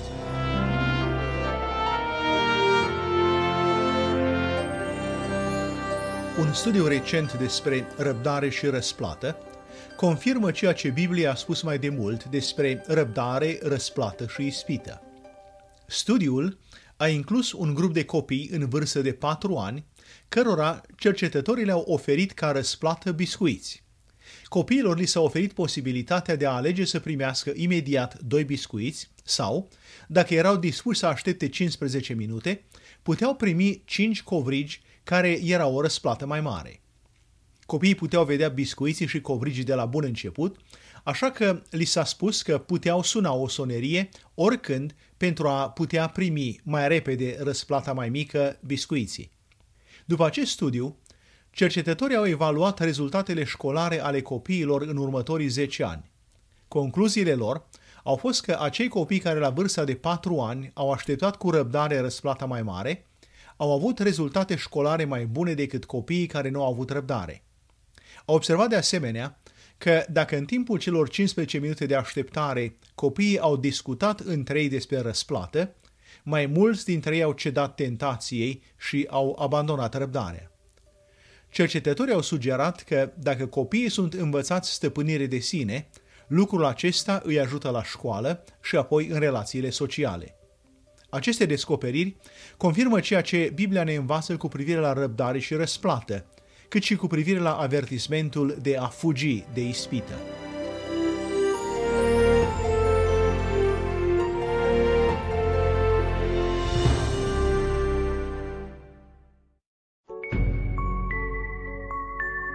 Documentar Pace vouă tuturor, oricine ați fi și oriunde v-ați afla. Sunt Grigore Frișan și vă prezint rubrica documentar a revistei Lumina Vieții, revista audio a Asociației Creștinilor Nevăzători Pro Lumina. Pentru ediția curentă v-am pregătit câteva materiale informative preluate de la Alfa Omega TV. Audiție plăcută! Binecuvântat să fie Dumnezeu al cărui cuvânt de viață. Amin. Lumea a intrat deja în atmosfera Crăciunului în orașul în care s-a născut Isus. În Betleem s-a dat startul celebrării Crăciunului odată cu aprinderea luminilor de pe pomul uriaș de Crăciun aflat în piața Nativității. Cântăreții au prezentat povestea biblică prin cântece și dansuri și vizitatorii s-au bucurat de târgul anual de Crăciun. E foarte important ca după pandemie oamenii să se întoarcă la normalitate și să se bucure de acest sezon. Economia orașului Betlehem a fost grav afectată de pandemie și se speră că orașul va putea primi mai mulți pelerinți la anul. Alpha, Omega.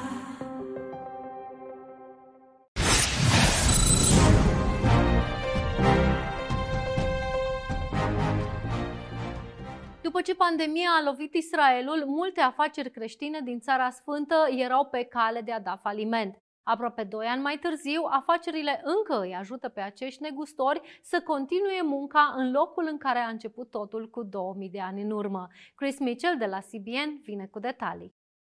Anul trecut, pandemia a ținut majoritatea turiștilor departe de locuri ca piața veche a Ierusalimului sau Șuc. Anul acesta, numărul vizitatorilor a început să crească, însă din cauza noii tulpini Omicron, Israelul și-a închis din nou granițele țării. Multe afaceri și-au închis porțile, mulți oameni au început să caute surse diferite de venit. Doar aici, patru sau cinci dintre vecinii mei au părăsit zona. Pandemia a lovit și orașul Betleem, care trăiește din turism și acum are doar câțiva vizitatori. Din cauza coronavirusului nu mai avem turiști în Betleem, dar sperăm că anul următor va fi unul mai bun și vom vedea din nou americani în Betleem. Zach Mishriki este proprietarul unui magazin de suveniruri care e în familie de trei generații. Magazinul se află în orașul vechi din Ierusalim. El spune că creștinii din Țara Sfântă au nevoie de susținere. Este foarte important deoarece înțelegem că Hristos este unica soluție pentru Ierusalim și noi avem nevoie de creștini în Ierusalim care să trăiască aici și cu care să interacționăm, să le arătăm că există speranță. Când pandemia a lovit anul trecut, Mishriki a vândut produsele online pe zekjerusalemgift.com. Am văzut că internetul este singura speranță, singurul mod de a ne conecta cu întreaga lume. Din Ierusalim este prin internet. De la scena nașterii Domnului la monede de pe vremea lui Isus, la lămpi de ulei, Mișrichi oferă o varietate mare de cadouri de Crăciun. El vrea să oferă cadouri care să aibă semnificație, în timp ce își susține frații și surorile din Țara Sfântă. Aici intervine Artsabox, o companie evrească menită să ducă țara sfântă creștinilor din America de Nord și a fost fondată când granițele Israelului au fost închise din cauza pandemiei. Fondatorul Itai Shimel a arătat produsele sale Arța în studioul nostru din Ierusalim. Ne-am gândit cum să creăm ceva ce să susțină afacerile și fundațiile din Israel și, în același timp, să construim o punte între poporul american, în special între creștini și Israel, tărâmul Bibliei pentru ca ei să poată să se bucure pe acest tărâm, să-l poată explora. Cine se abonează la Arța Box primește daruri de pe tărâmul sfânt de patru ori pe an făcute de localnici ca Jamil Hoș. În această lună, Artsa Box se concentrează pe orașele care au legătură cu viața lui Isus. E vorba de Betlehem, Ierusalim, Galileea și Nazaret și am adus două produse din fiecare oraș pe care le-am considerat potrivite pentru Crăciun. Cum putem lua cele patru orașe care au fost cele mai importante în viața sa, să le punem într-o cutie și să le trimitem de Crăciun? Așa cum s-a întâmplat anul trecut, Arța include daruri din magazinul lui Jamil Hoș din Betlehem. Anul acesta avem și daruri de la artistul Noah Atias. Am făcut pentru Arța o binecuvântare a casei. Am adus-o cu mine să vă arăt. Este o binecuvântare pentru pace în cămin. În prezent, toată lumea are nevoie de pace și aceasta este binecuvântarea mea pentru fiecare cămin.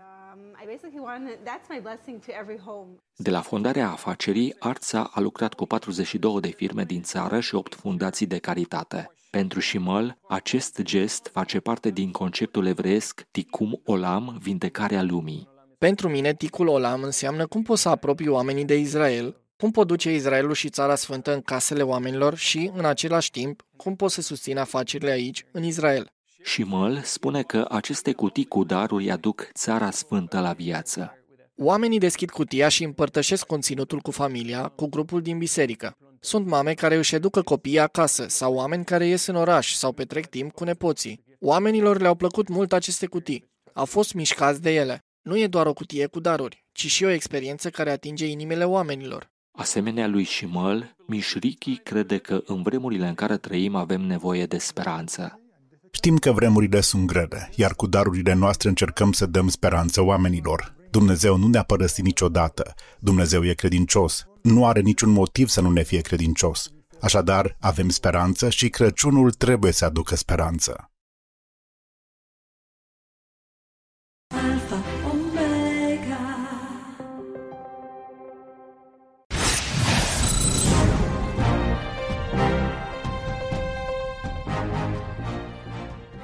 Hanuca este o sărbătoare deosebită care celebrează victoria poporului evreu față de opresorii greci. Arheologii israelieni susțin că au descoperit dovezi legate de povestea sărbătorii Hanuca în orașul antic Lachish.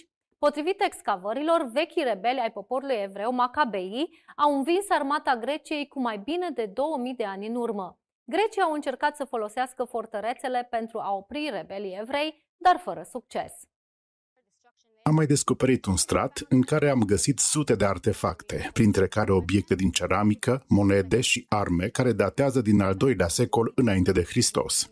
Macabeii au învins grecii, au redobândit Ierusalimul și au rededicat templul lui Dumnezeu. Timp de mii de ani, evreii, printre care însuși Isus, au celebrat acea victorie de Hanuca prin aprinderea menorei și bucurându-se de mâncărurile tradiționale.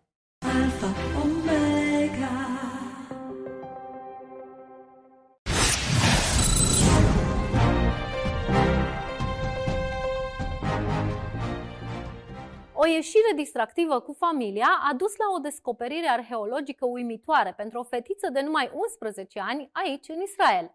Potrivit arheologilor, această monedă antică a fost fabricată în templul din Ierusalim cu 2000 de ani în urmă. Liel, în vârstă de 11 ani, a găsit moneda în timp ce se juca în pământ în orașul lui David, în cadrul acestei experiențe arheologice cu familia. Sunt foarte entuziasmată că am găsit o monedă veche de 2000 de ani. Moneda are o inscripție care marchează centrul Marelui Preot și cuvintele Ierusalimul Sfânt. În consecință, potrivit experților, moneda a fost fabricată de un preot care a lucrat la templu cândva între anii 67-69 era noastră. Este o monedă rară și probabil a fost folosită în comerț înainte de distrugerea celui de-al doilea templu de către romani.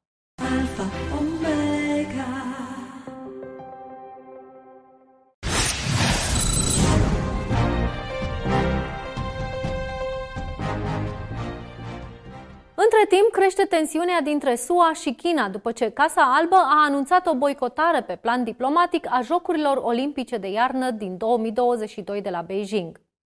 Diplomația și oficialitățile SUA vor aborda situația Jocurilor Olimpice în mod corespunzător din cauza încălcării drepturilor omului și atrocităților din Xinjiang comise de către China.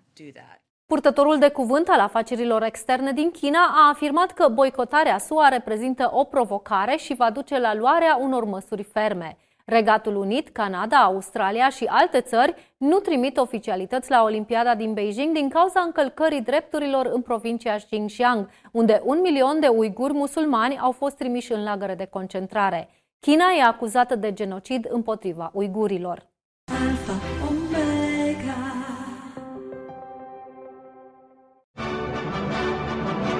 Info Pro Lumina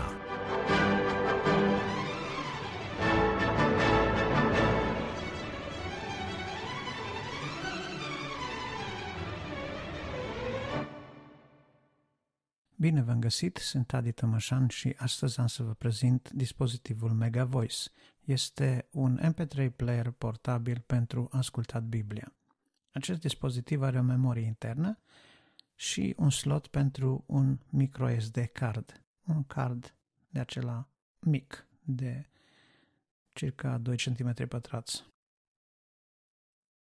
Acest dispozitiv vine cu una sau două versiuni ale Bibliei, de obicei în limbi diferite sau în versiuni diferite ale Bibliei și cu ceva înregistrări pre-încărcate de tipul mesaje devoționale sau scurte predici pentru cei care sunt la început pe calea credinței. Memory card-ul se poate insera și se pot asculta cărți audio în acest dispozitiv.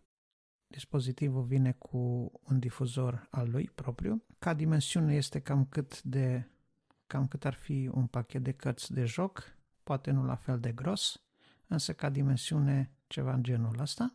Poate fi foarte ușor ținut în buzunar. În partea de sus are o gaică de care se poate adăuga o chestie de asta de înfășurat pe mână și pe panoul frontal, în partea de sus, în treimea superioară, dacă ținem dispozitivul cu acest uh, mâner, cu această uh, cu acest uh, agățător de mână în partea de sus, atunci vom avea în partea de sus, în treimea superioară, difuzorul, iar în celelalte două treimi de dedesubt este panou cu butoane, care este cumva mai lăsat, este cu câțiva milimetri indentat și avem 5, 5, 16 butoane în total pe acest dispozitiv. Și dacă ar fi să le menționăm în formă de tabel, ar însemna că avem pe primul rând un singur buton în stânga în colț, pe al doilea buton avem 5 butoane, pe al doilea rând avem 5 butoane, iar pe 3, 4 și 5 avem câte 3. Deci 1, 5, 3, 3, 3. Acestea sunt, uh, în general, deci acestea sunt uh, poziționările butoanelor. Eu când am să mă refer, am să menționez rândul la care mă refer. Când uh, voi pomeni rândul cu 5 butoane, este unul singur, iar când voi pomeni rândul de 3 butoane, avem 3, 3 a câte 3. Acest dispozitiv poate, de asemenea, mai are alte două facilități, lanternă și radio. Radio FM. Butonul din stânga de sus, din colț de tot, are funcția de lanternă.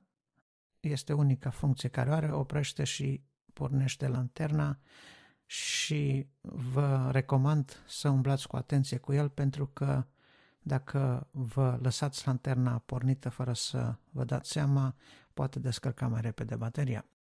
Următorul rând important, adică cel de 5 butoane, are de la stânga la dreapta radio, după aia avem uh, un buton cu care putem comuta între versiuni sau între părți ale Bibliei, între părți de conținut, în mijloc, între cele cinci, orică numărând de la stânga, orică numărând de la dreapta, pe rândul cu cinci butoane, al treilea buton este butonul de power. Am să apăs lung pe el pentru că fiecare din butoanele astea, cu excepția celui de lanternă, au posibilitatea de a se păsa lung pe ele. Am apăsat lung. Se pare că trebuie să mai apăs o dată. Nu a fost suficient de lung. Să pornească dispozitivul. Acum a pornit. A făcut un bip. Și acum se aude în difuzor Biblia. Imediat sub butonul de power este volum sus. Apăs de mai multe ori pe buton. Sau țin apăsat. Dacă țin apăsat pe butonul de sub, atunci a venit Isus din Galileea la Iordan, la Ioan, ca să fie botezat. Da, mai încet. Și sub butonul de mai încet este butonul de pauză. Deci, practic, dacă ar fi să considerăm butoanele pe coloană de data asta, rândul din mijloc, de sus în jos, avem power, volum sus, volum jos și pauză. Haideți să dau din nou să meargă textul. Suntem în Noul Testament. Acum, în stânga și în dreapta butonului de power avem două, câte un buton. Dacă dăm pe cel din dreapta butonului de power, avem uh, a trecut în psalm. Dacă mai apăs o dată pe același buton, trece în Noul Testament. Dacă apăs din nou, sare înapoi la psalm. Dacă vreau să merg în Vechiul Testament sau dacă vreau să ascult ceva devoționale, merg la stânga de Power, butonul din stânga lui Power.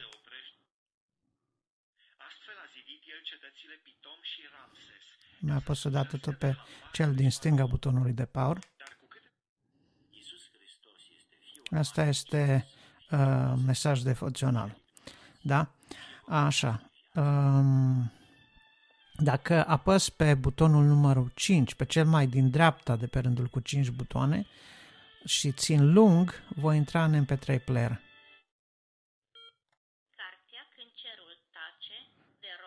Și aici, uh, din nou, volumul lucrează în același fel. Ok? Dacă vreau să comun apoi pe Biblie pe același buton, nu mai apăs, uh, apăs totul lung de fapt, dacă vreau să trec înapoi la Biblie.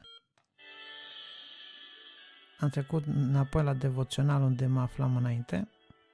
Bun găsit la prima ediție a unei noi serii de emisiuni alcătuite pe Așa. Acum, dacă mai apăs o dată pe cel din stânga, mă duce înapoi în Vechiul Testament. Biblia, Vechiul Testament. A început de la, de la Geneza. Acum, dacă vreau să mut între cărți, să zic că vreau să mut de la Geneza la Exod, de la Exod la Numer și așa mai departe, la stânga și la dreapta butonului de volum sus, deci practic pe, pe primul rând de, dintre cele cu trei butoane, pe primul rând, care se află chiar sub rândul cu 5, da? butonul din stânga dă un cap- o carte înainte, butonul din dreapta o carte înainte. Uite, Exodul, mai apăs o dată Levitic, mai apăs o dată numeri. Acum dacă mă duc înapoi la stânga, m-am întors la o carte. În mod asemănător sau în mod similar, uh, următorul rând sau rândul din mijloc din cele trei, uh, din, dintre cele cu câte trei butoane, schimbă capitolele.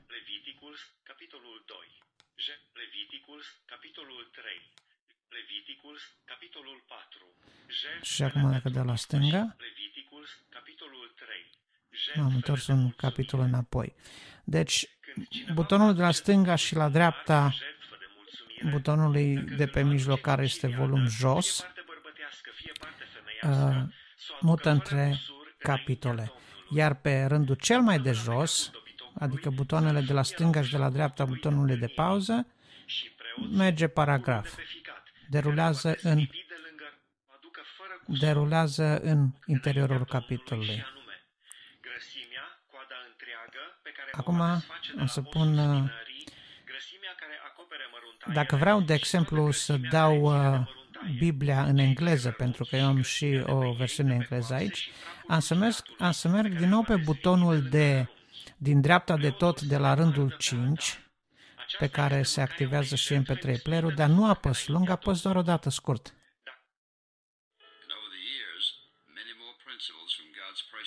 Asta este devoțional. Dacă apăs în dreapta butonului de power sau la stânga celui care comută la MP3 player,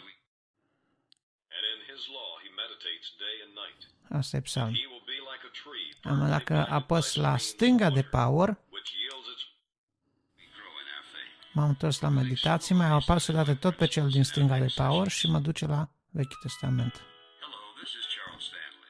A, data.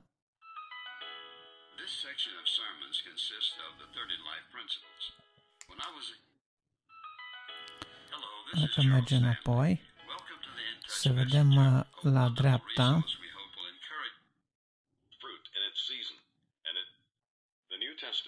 Nou Testament,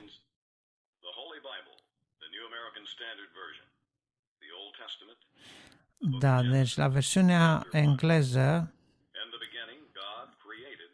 la engleză, se pare că butonul din dreapta celui de power Ah, numai puțin.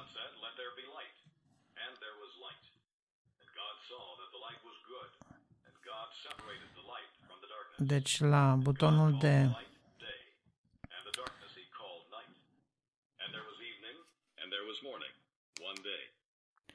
În versiunea în engleză, butonul din dreapta butonului de power sau, dacă vreți, butonul dintre cel de power și cel de comutare la MP3 player, comută între toate cele trei secțiuni ale Bibliei, Noul Testament, Vechiul Testament și Psalmi.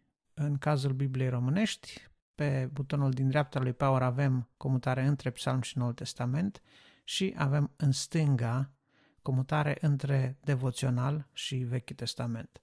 În engleză se pare că sunt mai multe devoționale, așa că au păstrat butonul din stânga doar pentru devoționale. Asta este diferența între cele două versiuni. Primul buton care se află pe primul, primul buton din rândul de 5, care este sub cel de lanternă, este butonul de radio. Am să apăs pe el acum. Lung. Și este radio. Și dacă aș da pe butonul care e echivalent pentru carte înainte, carte înapoi, apă scurt, se comută unitate cu unitate. Dacă apăs și mențin butonul, trece la următorul post. Ca să comutăm înapoi la Biblie, o să apăs pe cel din dreapta odată.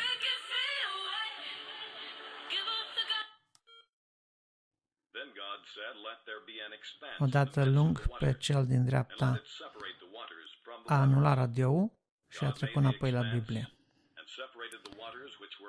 Ok. Pe butonul de pauză care este jos de tot în mijloc, dacă apăs lung, face trei bipuri. Dacă vreau să, co- să închid complet device-ul, apăs pe butonul de power lung până au două bipuri.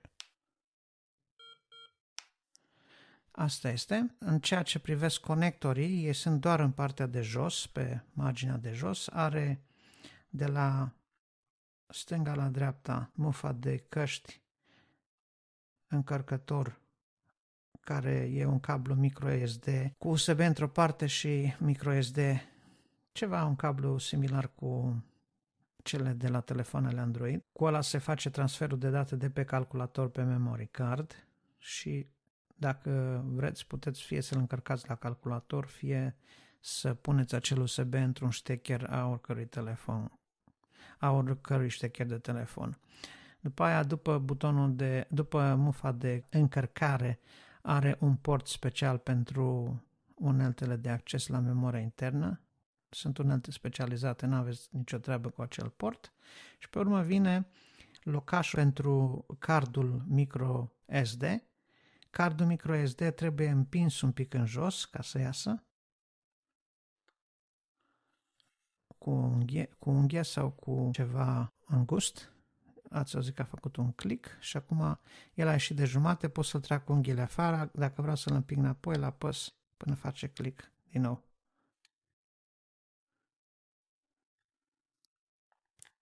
A făcut click, amacardul este la loc. Pentru orice alte întrebări legate de acest dispozitiv, puteți lua legătura cu cei care vi l-au furnizat și cred că ei vor fi în stare să vă furnizeze mai multe informații despre operarea lui.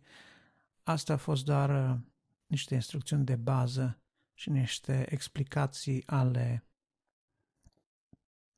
ale felului cum operează acest dispozitiv. Din câte știu, suportă microSD card uh, până la 16 GB uh, doar, iar memoria internă nu sunt foarte sigur, cred că 4 GB, parcă oricum, memoria internă nu are nicio importanță ce mărime are pentru că este fără acces din partea utilizatorilor, doar cei care au uh, distribuit aceste dispozitive au uh, acces la memoria internă.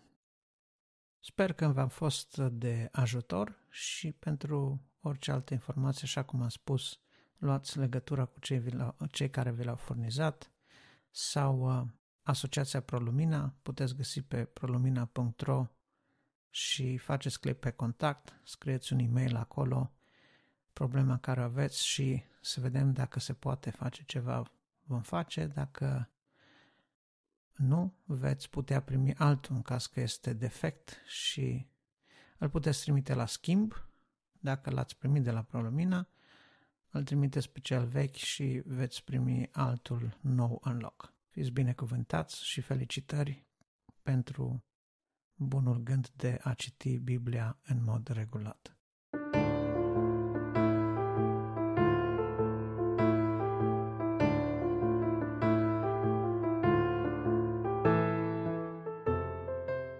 Recenzie de carte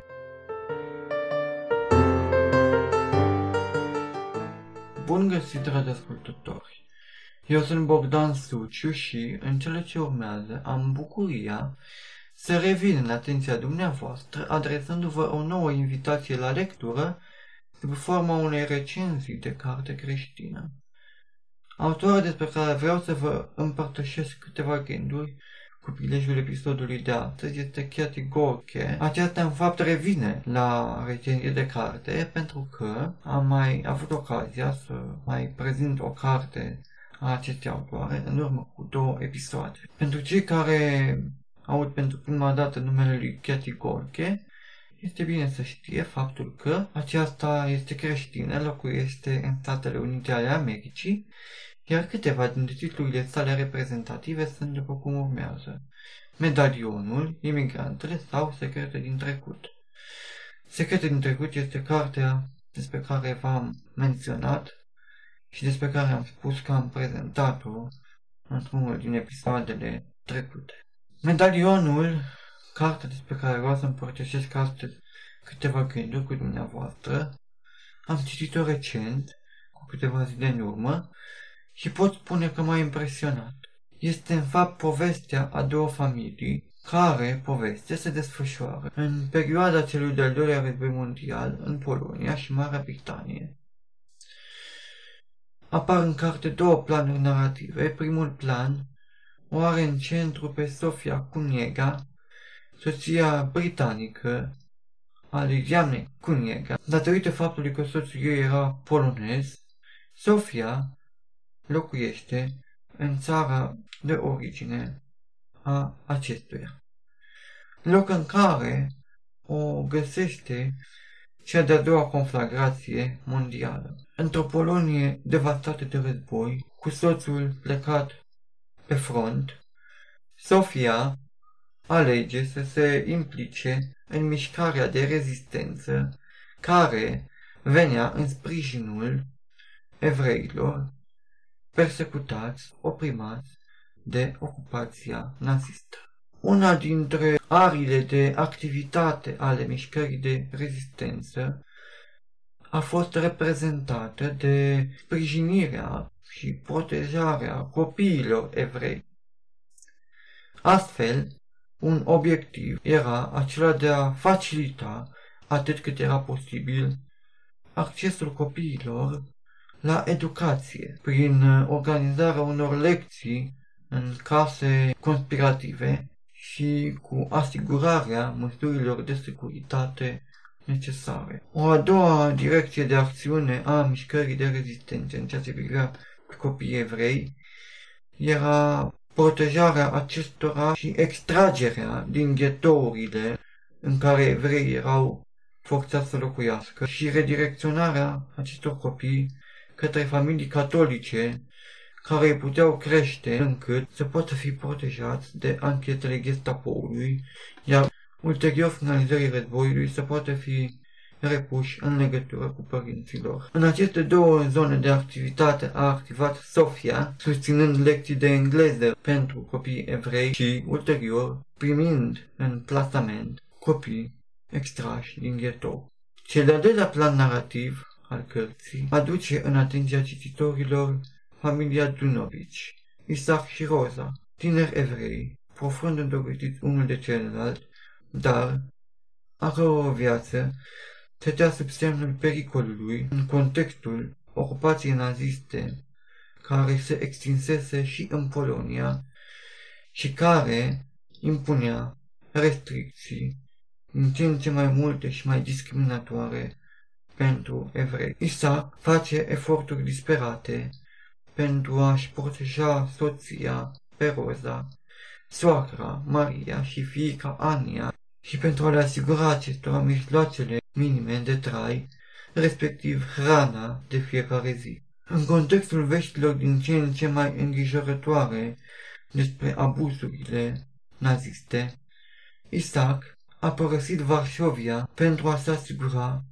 că părinții săi sunt bine și pentru a-i aduce alături de soția și fiica sa. Roza a rămas singură cu Ania și cu mama ei, vede cum lanțul nazist se strânge din timp ce mai puternic, pericolul de a fi arestată de Gestapo crescând. Roza ia o decizie capitală, aceea de a se despărți de fiica sa, încredințând-o reprezentanților mișcării de rezistență, care o puteau scoate din ghetou și o puteau duce în siguranță pentru a îi oferi o șansă de a supraviețui războiului. Singurul obiect pe care Roza îl avea și care avea o semnificație deosebită, fiind vorba de un obiect de familie, era un medalion cu pomul vieții.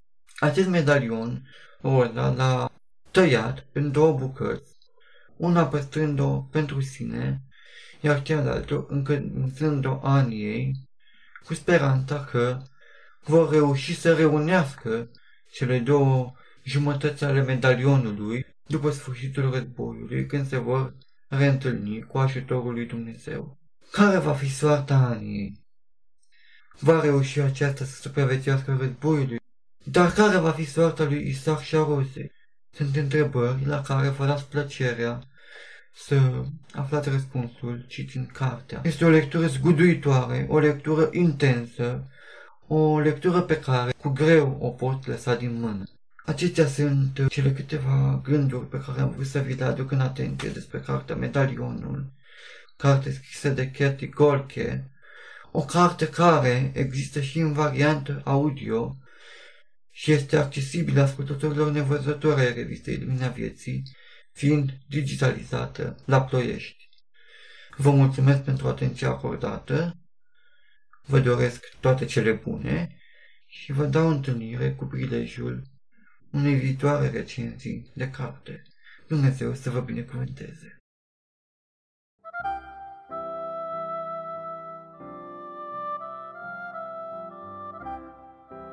Gânduri pe portativ.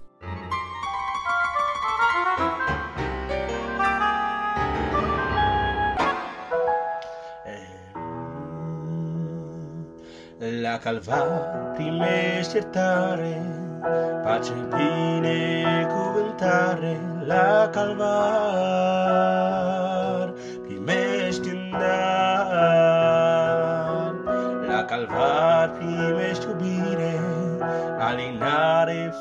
fericire, la calvar, ce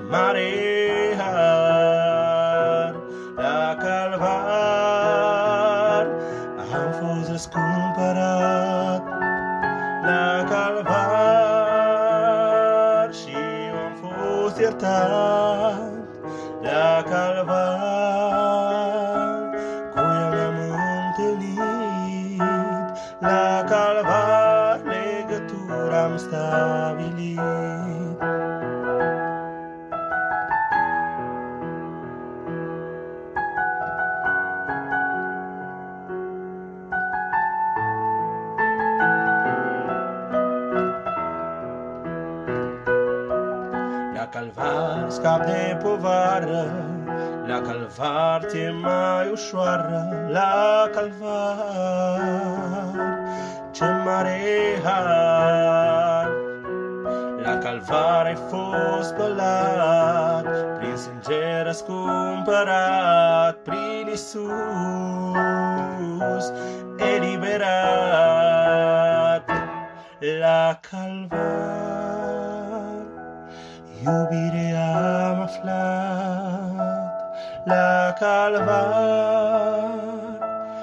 fost răscumpărat, la calvar și eu am fost iertat, la calvar cu Hristos ne-am împăcat, la calvar cu Hristos ne-am împăcat.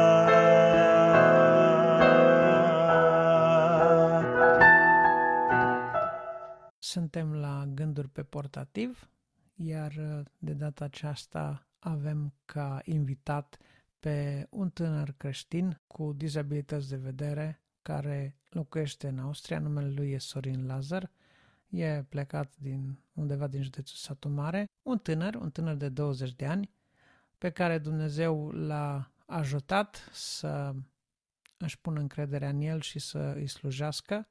El slujește în uh, domeniul muzicii, în domeniul acesta de laudă și închinare, este lider de laudă și închinare și aș vrea să vedem câteva lucruri, o scurtă biografie a felului cum a ajuns să fie implicat în această lucrare, în acest tip de slujbă, să ne spună câteva lucruri despre cum a simțit chemarea spre acest uh, lucru și, de asemenea, ne va spune un lucru special, aș zice eu, pe care Dumnezeu uh, îl a dăruit, dar haideți să vedem uh, lucrurile pe rând, așa că înainte de toate dați-mi voie să îi cer lui Sorin Lazar să se prezinte să ne spună câteva lucruri despre el. Sorin, bine ai venit la Gânduri pe Portativ, spune-ne câte ceva despre tine. Bine v-am găsit, pace. Numele meu este Sorin Lazar, am 20 de ani, sunt din județul Satu Mare, sat Gerocuta, iar acum sunt plecat în Austria, în Oberösterreich, slujesc în Biserica Maranata, biserică formată de puțin timp, totuși cu pace și harul Domnului. Sunt cântăreți la pian, cântăreți uh, vocal și cu ajutorul Domnului și compozitor. Hmm. Câte cântări ai compus până acum? Aproximativ, nu știu, 2000. 2000 de cântări? Da. De la 11 ani și până la 20 tot scriu cu ajutorul Domnului. Încerc măcar 7, 8, 10 pe săptămână. E foarte mult, e foarte mult. Le-ai adunat uh, în vreo colecție, în vreo, în vreo nu știu, ai o evidență a lor până la urmă urmei, că cu ajutorul Domnului, uh, anul viitor, prin martie, aprilie, nu știu exact, trebuia să fie anul ăsta, tipografiate. Uh, o doamnă tipograf din Cluj mm, mi-a propus să mă ajute cu primele 10-20 de exemplare și dumnei se va ocupa cu tipografierea cărții. Uh, cartea se va numi Lumina prin ochii unui orb și va fi o carte pentru cântări și la finalul cărții vor fi și câteva experiențe de viață. Și intenționez această carte să fie tipărită doar cu versurile cântărilor sau uh, să aibă și muzica și notele, partitura? Tot. Uh-huh. Tot. Deci eu sunt mirat, 2000 de cântece, este atât de enorm numărul ăsta, încât nu pot să-mi dau seama sau nu pot să înțeleg uh, cum sau când ai putut face lucrul ăsta. Eu, de exemplu, știu pe Nicolae Moldoveanu, care este unul dintre cei mai prolifici compozitori de muzică creștină românească. El, dacă are vreo 1500 sau 2000 uh, prin uh, imnurile Harului sau cum le zice albumelor care, uh, cărților care imnurile Harului sau ceva de genul ăsta. Deci și despre el mi se părea că, wow, 1500, 2000, eu... O... Are mai multe, pare rău să anunț. Are, da, are vreo 4000 și ceva, 5000 chiar. Mai ok, multe și 4000 să aibă, și 4000 să aibă. El a scris 4000 în, în 90 de ani, în 80 de ani. da. nu știu. În fine. Deci... Uh, în legătură cu da. uh, cartea, încerc să scriu cât de mult, mă rog, postesc, stau la dispoziția lui Dumnezeu și având și o copilărie un pic mai altfel, timpul mi-a permis să stau, să compun. Acum, nu toate sunt perfecte, sincer să fiu, dar încerc să le folosesc pentru lauda Domnului. Uh-huh. Păi poate să ne dai vreo două melodii cel puțin, a zice două melodii, dacă ne dai să punem continuarea rubricii, dacă le ai în interpretare proprie, melodii compuse de tine, pe care le-ai înregistrat prin biserică sau pe acasă sau așa, cântând și la pian, nu? Cânti la pian. Desigur. Desigur. Uh, nu știu dacă ai menționat lucrul ăsta aici în... Uh, da, da. Uh, da. Desigur. Și ar fi, ar fi super. Cum sau când ai simțit chemarea asta către compoziție? Pe la aproximativ 10-11 ani, pe scurt, o familie cu multe probleme, iar eu m-am refugiat în muzică. am intrat în, intensiv în asta, am înțeles că îi de mine, m-a ajutat și o doamnă profesoară de limba și literatura română, cu rimele, cu astea și am scris poezii, cântări. Am zis, uite, e frumoasă și poezia, de ce să nu fac pe versuri? Și atunci am încercat să le fac. Am scris și cântăcele pentru copii, sunt multe dintre ele. pentru copii, o strofă, două, trei, cinci. Uh-huh. Și atunci am zis să încerc, de ce nu? Cum te descurci cu notarea muzicală? E un pic mai complicat. Eu avem problemele pe care le am, um, le scriu la calculator. Le scrii într-un limbaj propriu sau folosești software uh, specializat pentru nevăzători sau... Le scriu într-un fel de limbaj propriu, iar uh, persoana de la tipografie le reface. Eu având problemele pe care le am, e un pic mai greu să fac uh, o listă cu toate gamele și așa mai departe și note uh-huh. și așa mai departe. Uh-huh. Dar uh, există, doar menționez întreagăt fiind spus, există și software specializat pentru uh, muzică pentru nevăzători. Poate o să avem noi o discuție în particular despre asta, să spun mai multe.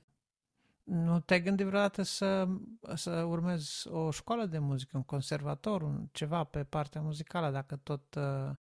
Am început. Ai început. Da, deja de vreo șase luni fac uh, teoria și acum încep să învăț un pic mai mult teorie, teorie, că na, am învățat mai mult de acasă, de pe net și mai departe și teoria nu prea am știut-o. Și acum de vreo șase-șapte luni fac mai multă teorie pe baza muzicală.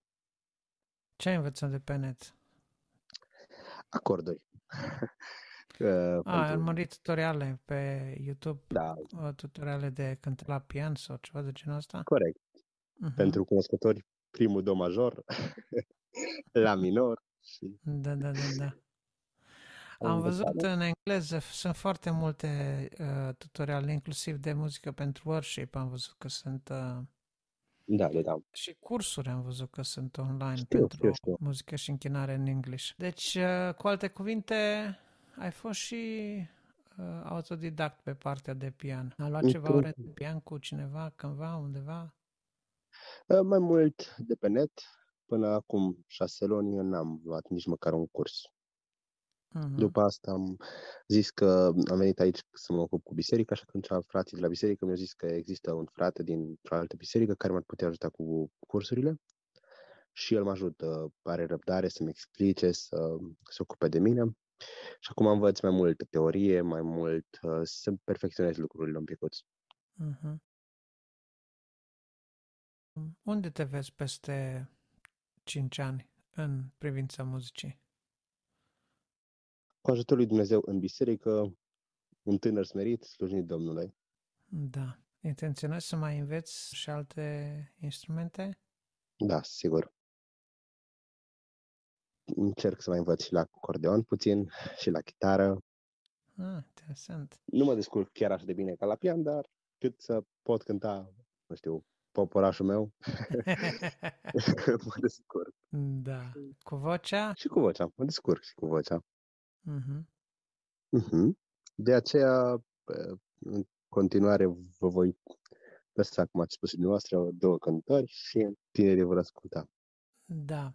Vreau să menționez că vom avea probabil luna viitoare o mărturie a lui Sorin uh, referitoare la felul cum a lucrat Dumnezeu în viața lui din anii copilărie. El încă este foarte tânăr, dar uh, a trăit niște experiențe cu Dumnezeu care se vede că au uh, contribuit într-o anumită măsură și la ceea ce este el din punct de vedere al personalității muzicale, ca să spun așa. Așa cum eu, uh, eu, toată experiența mea de om specializat în tehnologii de acces pentru nevăzători a început din clipa când mi-a pierdut vederea. Uh, cred că ceva în genul ăsta și la el, probabil că partea cu muzica a fost uh, un refugiu din calea necazurilor vieții un refugiu pe care iată că Dumnezeu îl refolosește, ca să spun așa, de data asta, în slujba care o face. Cum uh, ai ajuns să slujești în laudă și închinare, ai zis că ești lider în bisericuța mică din Austria. Ce, ce anume faci acolo? Ce grupuri există sau în ce formație sau, nu știu, practic ce se întâmplă la acel grup de laudă și închinare la care ești lider? Păi, uh, pe scurt, când am început, uh, am mers pentru prima oară în biserică, era o biserică mică, 18-20 de membri, da, era vorba dacă este cineva care să cânte o cântare. Când am mers, am dat eu un bilețel, vreau să cânt o cântare. Când au auzit uh, conducătorul bisericii, au zis, tu aici rămâi. apoi uh, ne-am adunat, uh, biserica a crescut cu ajutorul Domnului, am ajuns la 70-80 de membri, deja suntem un cor de aproximativ, nu știu, 16-17 membri. Cântăm împreună cu acordeon, chitară, tobe, pian, suntem doi pianiști, avem și serii de tineret, uh, avem și, uh, mergem și ca invitați, uh, avem și seri de evangelizare. Uh-huh. Deci implicat în activitățile de laudă și închinare, activități misionare locale. Foarte bine, foarte bine.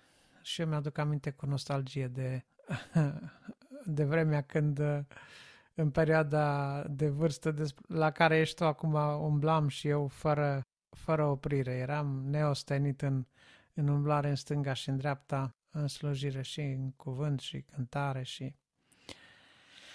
Da, mă bucur și să ne rugăm Domnului să se poată și să rămână deschis oportunitatea de a ne vizita de la o bisericuță la alta, pentru că în condițiile actuale cu pandemia și cu toate lucrurile, să vedem că restricțiile pot și nu că pot, că au făcut deja foarte multe deranjamente în bunul mers al comunităților și uh, tendința oamenilor este tot mai redusă în a se vizita și revizita prin biserici. Așa că, uite, încă un motiv pentru care trebuie să ne bucurăm de ce avem azi aici și acum și să punem mâna pe orice lucrător care îl putem găsi, adică să nu lăsăm oameni în piață, să mergem și la ceasul al treilea și la ceasul al nouălea și ceasul al 12 să-i luăm să-i ducem în vie, nu? Amin. Corect. Bine, bine, Sorin. Păi atunci, ce să zic, uite, o să ascultăm uh, aici la urmă, la încheiere, o să ascultăm uh, cea de-a doua piesă pe care ne vei da, prima fiind spus la început și Dumnezeu să-ți dea spor și har și viziune și călăuzire și inspirație în continuare, pentru că în activitatea de compoziție este nevoie de multă inspirație și dăm voie să-ți dau un, un sfat. Inspirația va fi totdeauna proporțională și echivalentă cu măsura în care vei rămâne aproape de Dumnezeu. Dumnezeu dă ungere doar celor care rămân în mod serios și apropiat de El și rămân în, în har. Rămâneți în harul lui Hristos. Asta era îndemnul lui Pavel către una din bisericile păstorite de el și asta îți dorește și ție, să rămâi în harul lui. Amin.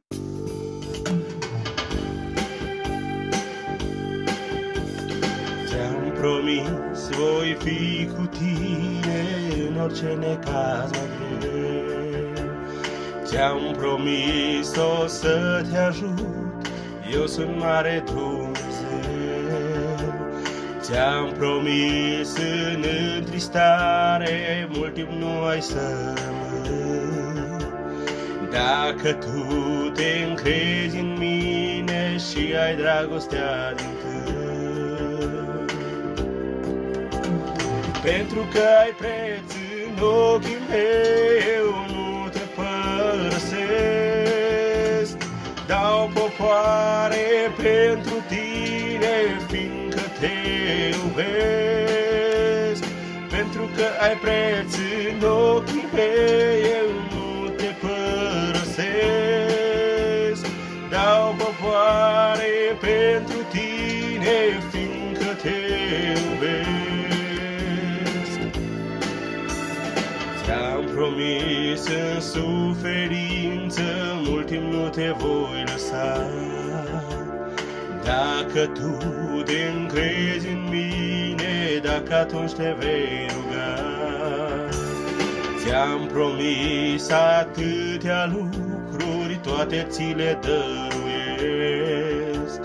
Dacă tu te încrezi în mine, cu dar ți le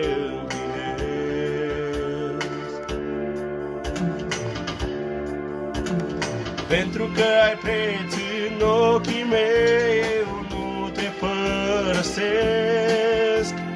Dau popoare pentru tine, fiindcă te iubesc. Pentru că ai preț în ochii mei, eu nu te părăsesc. Dau popoare pentru tine, fiindcă te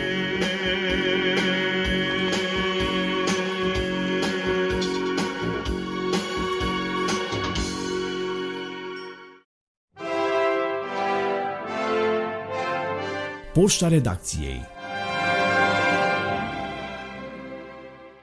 Așadar, iată-ne ajuns și la finalul acestui număr, dragi ascultători.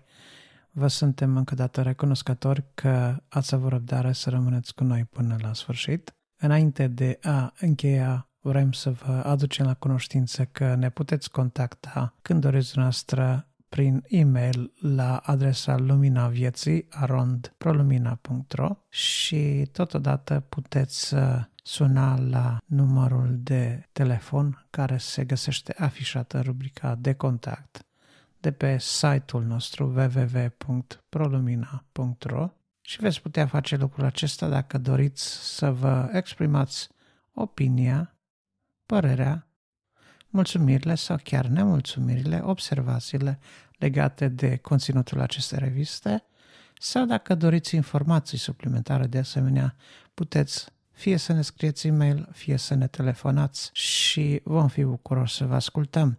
În cazul în care doriți să colaborați cu ProLumina la realizarea acestei reviste, de asemenea vă suntem uh, recunoscători și dacă vom considera că materialul sau conținutul pe care vreți să-l propuneți este potrivit pentru revistă, vă vom menționa, vom publica la momentul uh, potrivit acel material, bineînțeles nu înainte de a anunța alăturarea noastră la colectivul redacțional.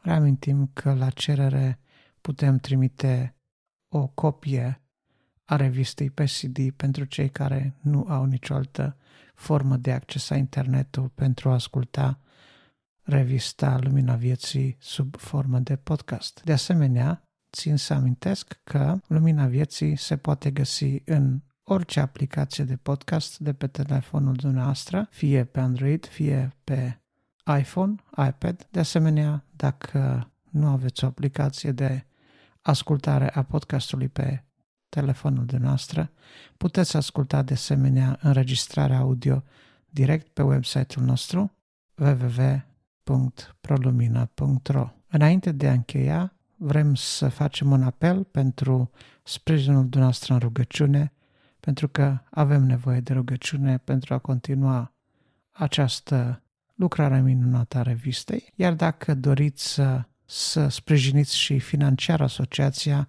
de asemenea, pe website, la pagina donații, veți găsi informațiile necesare pentru a face acest lucru.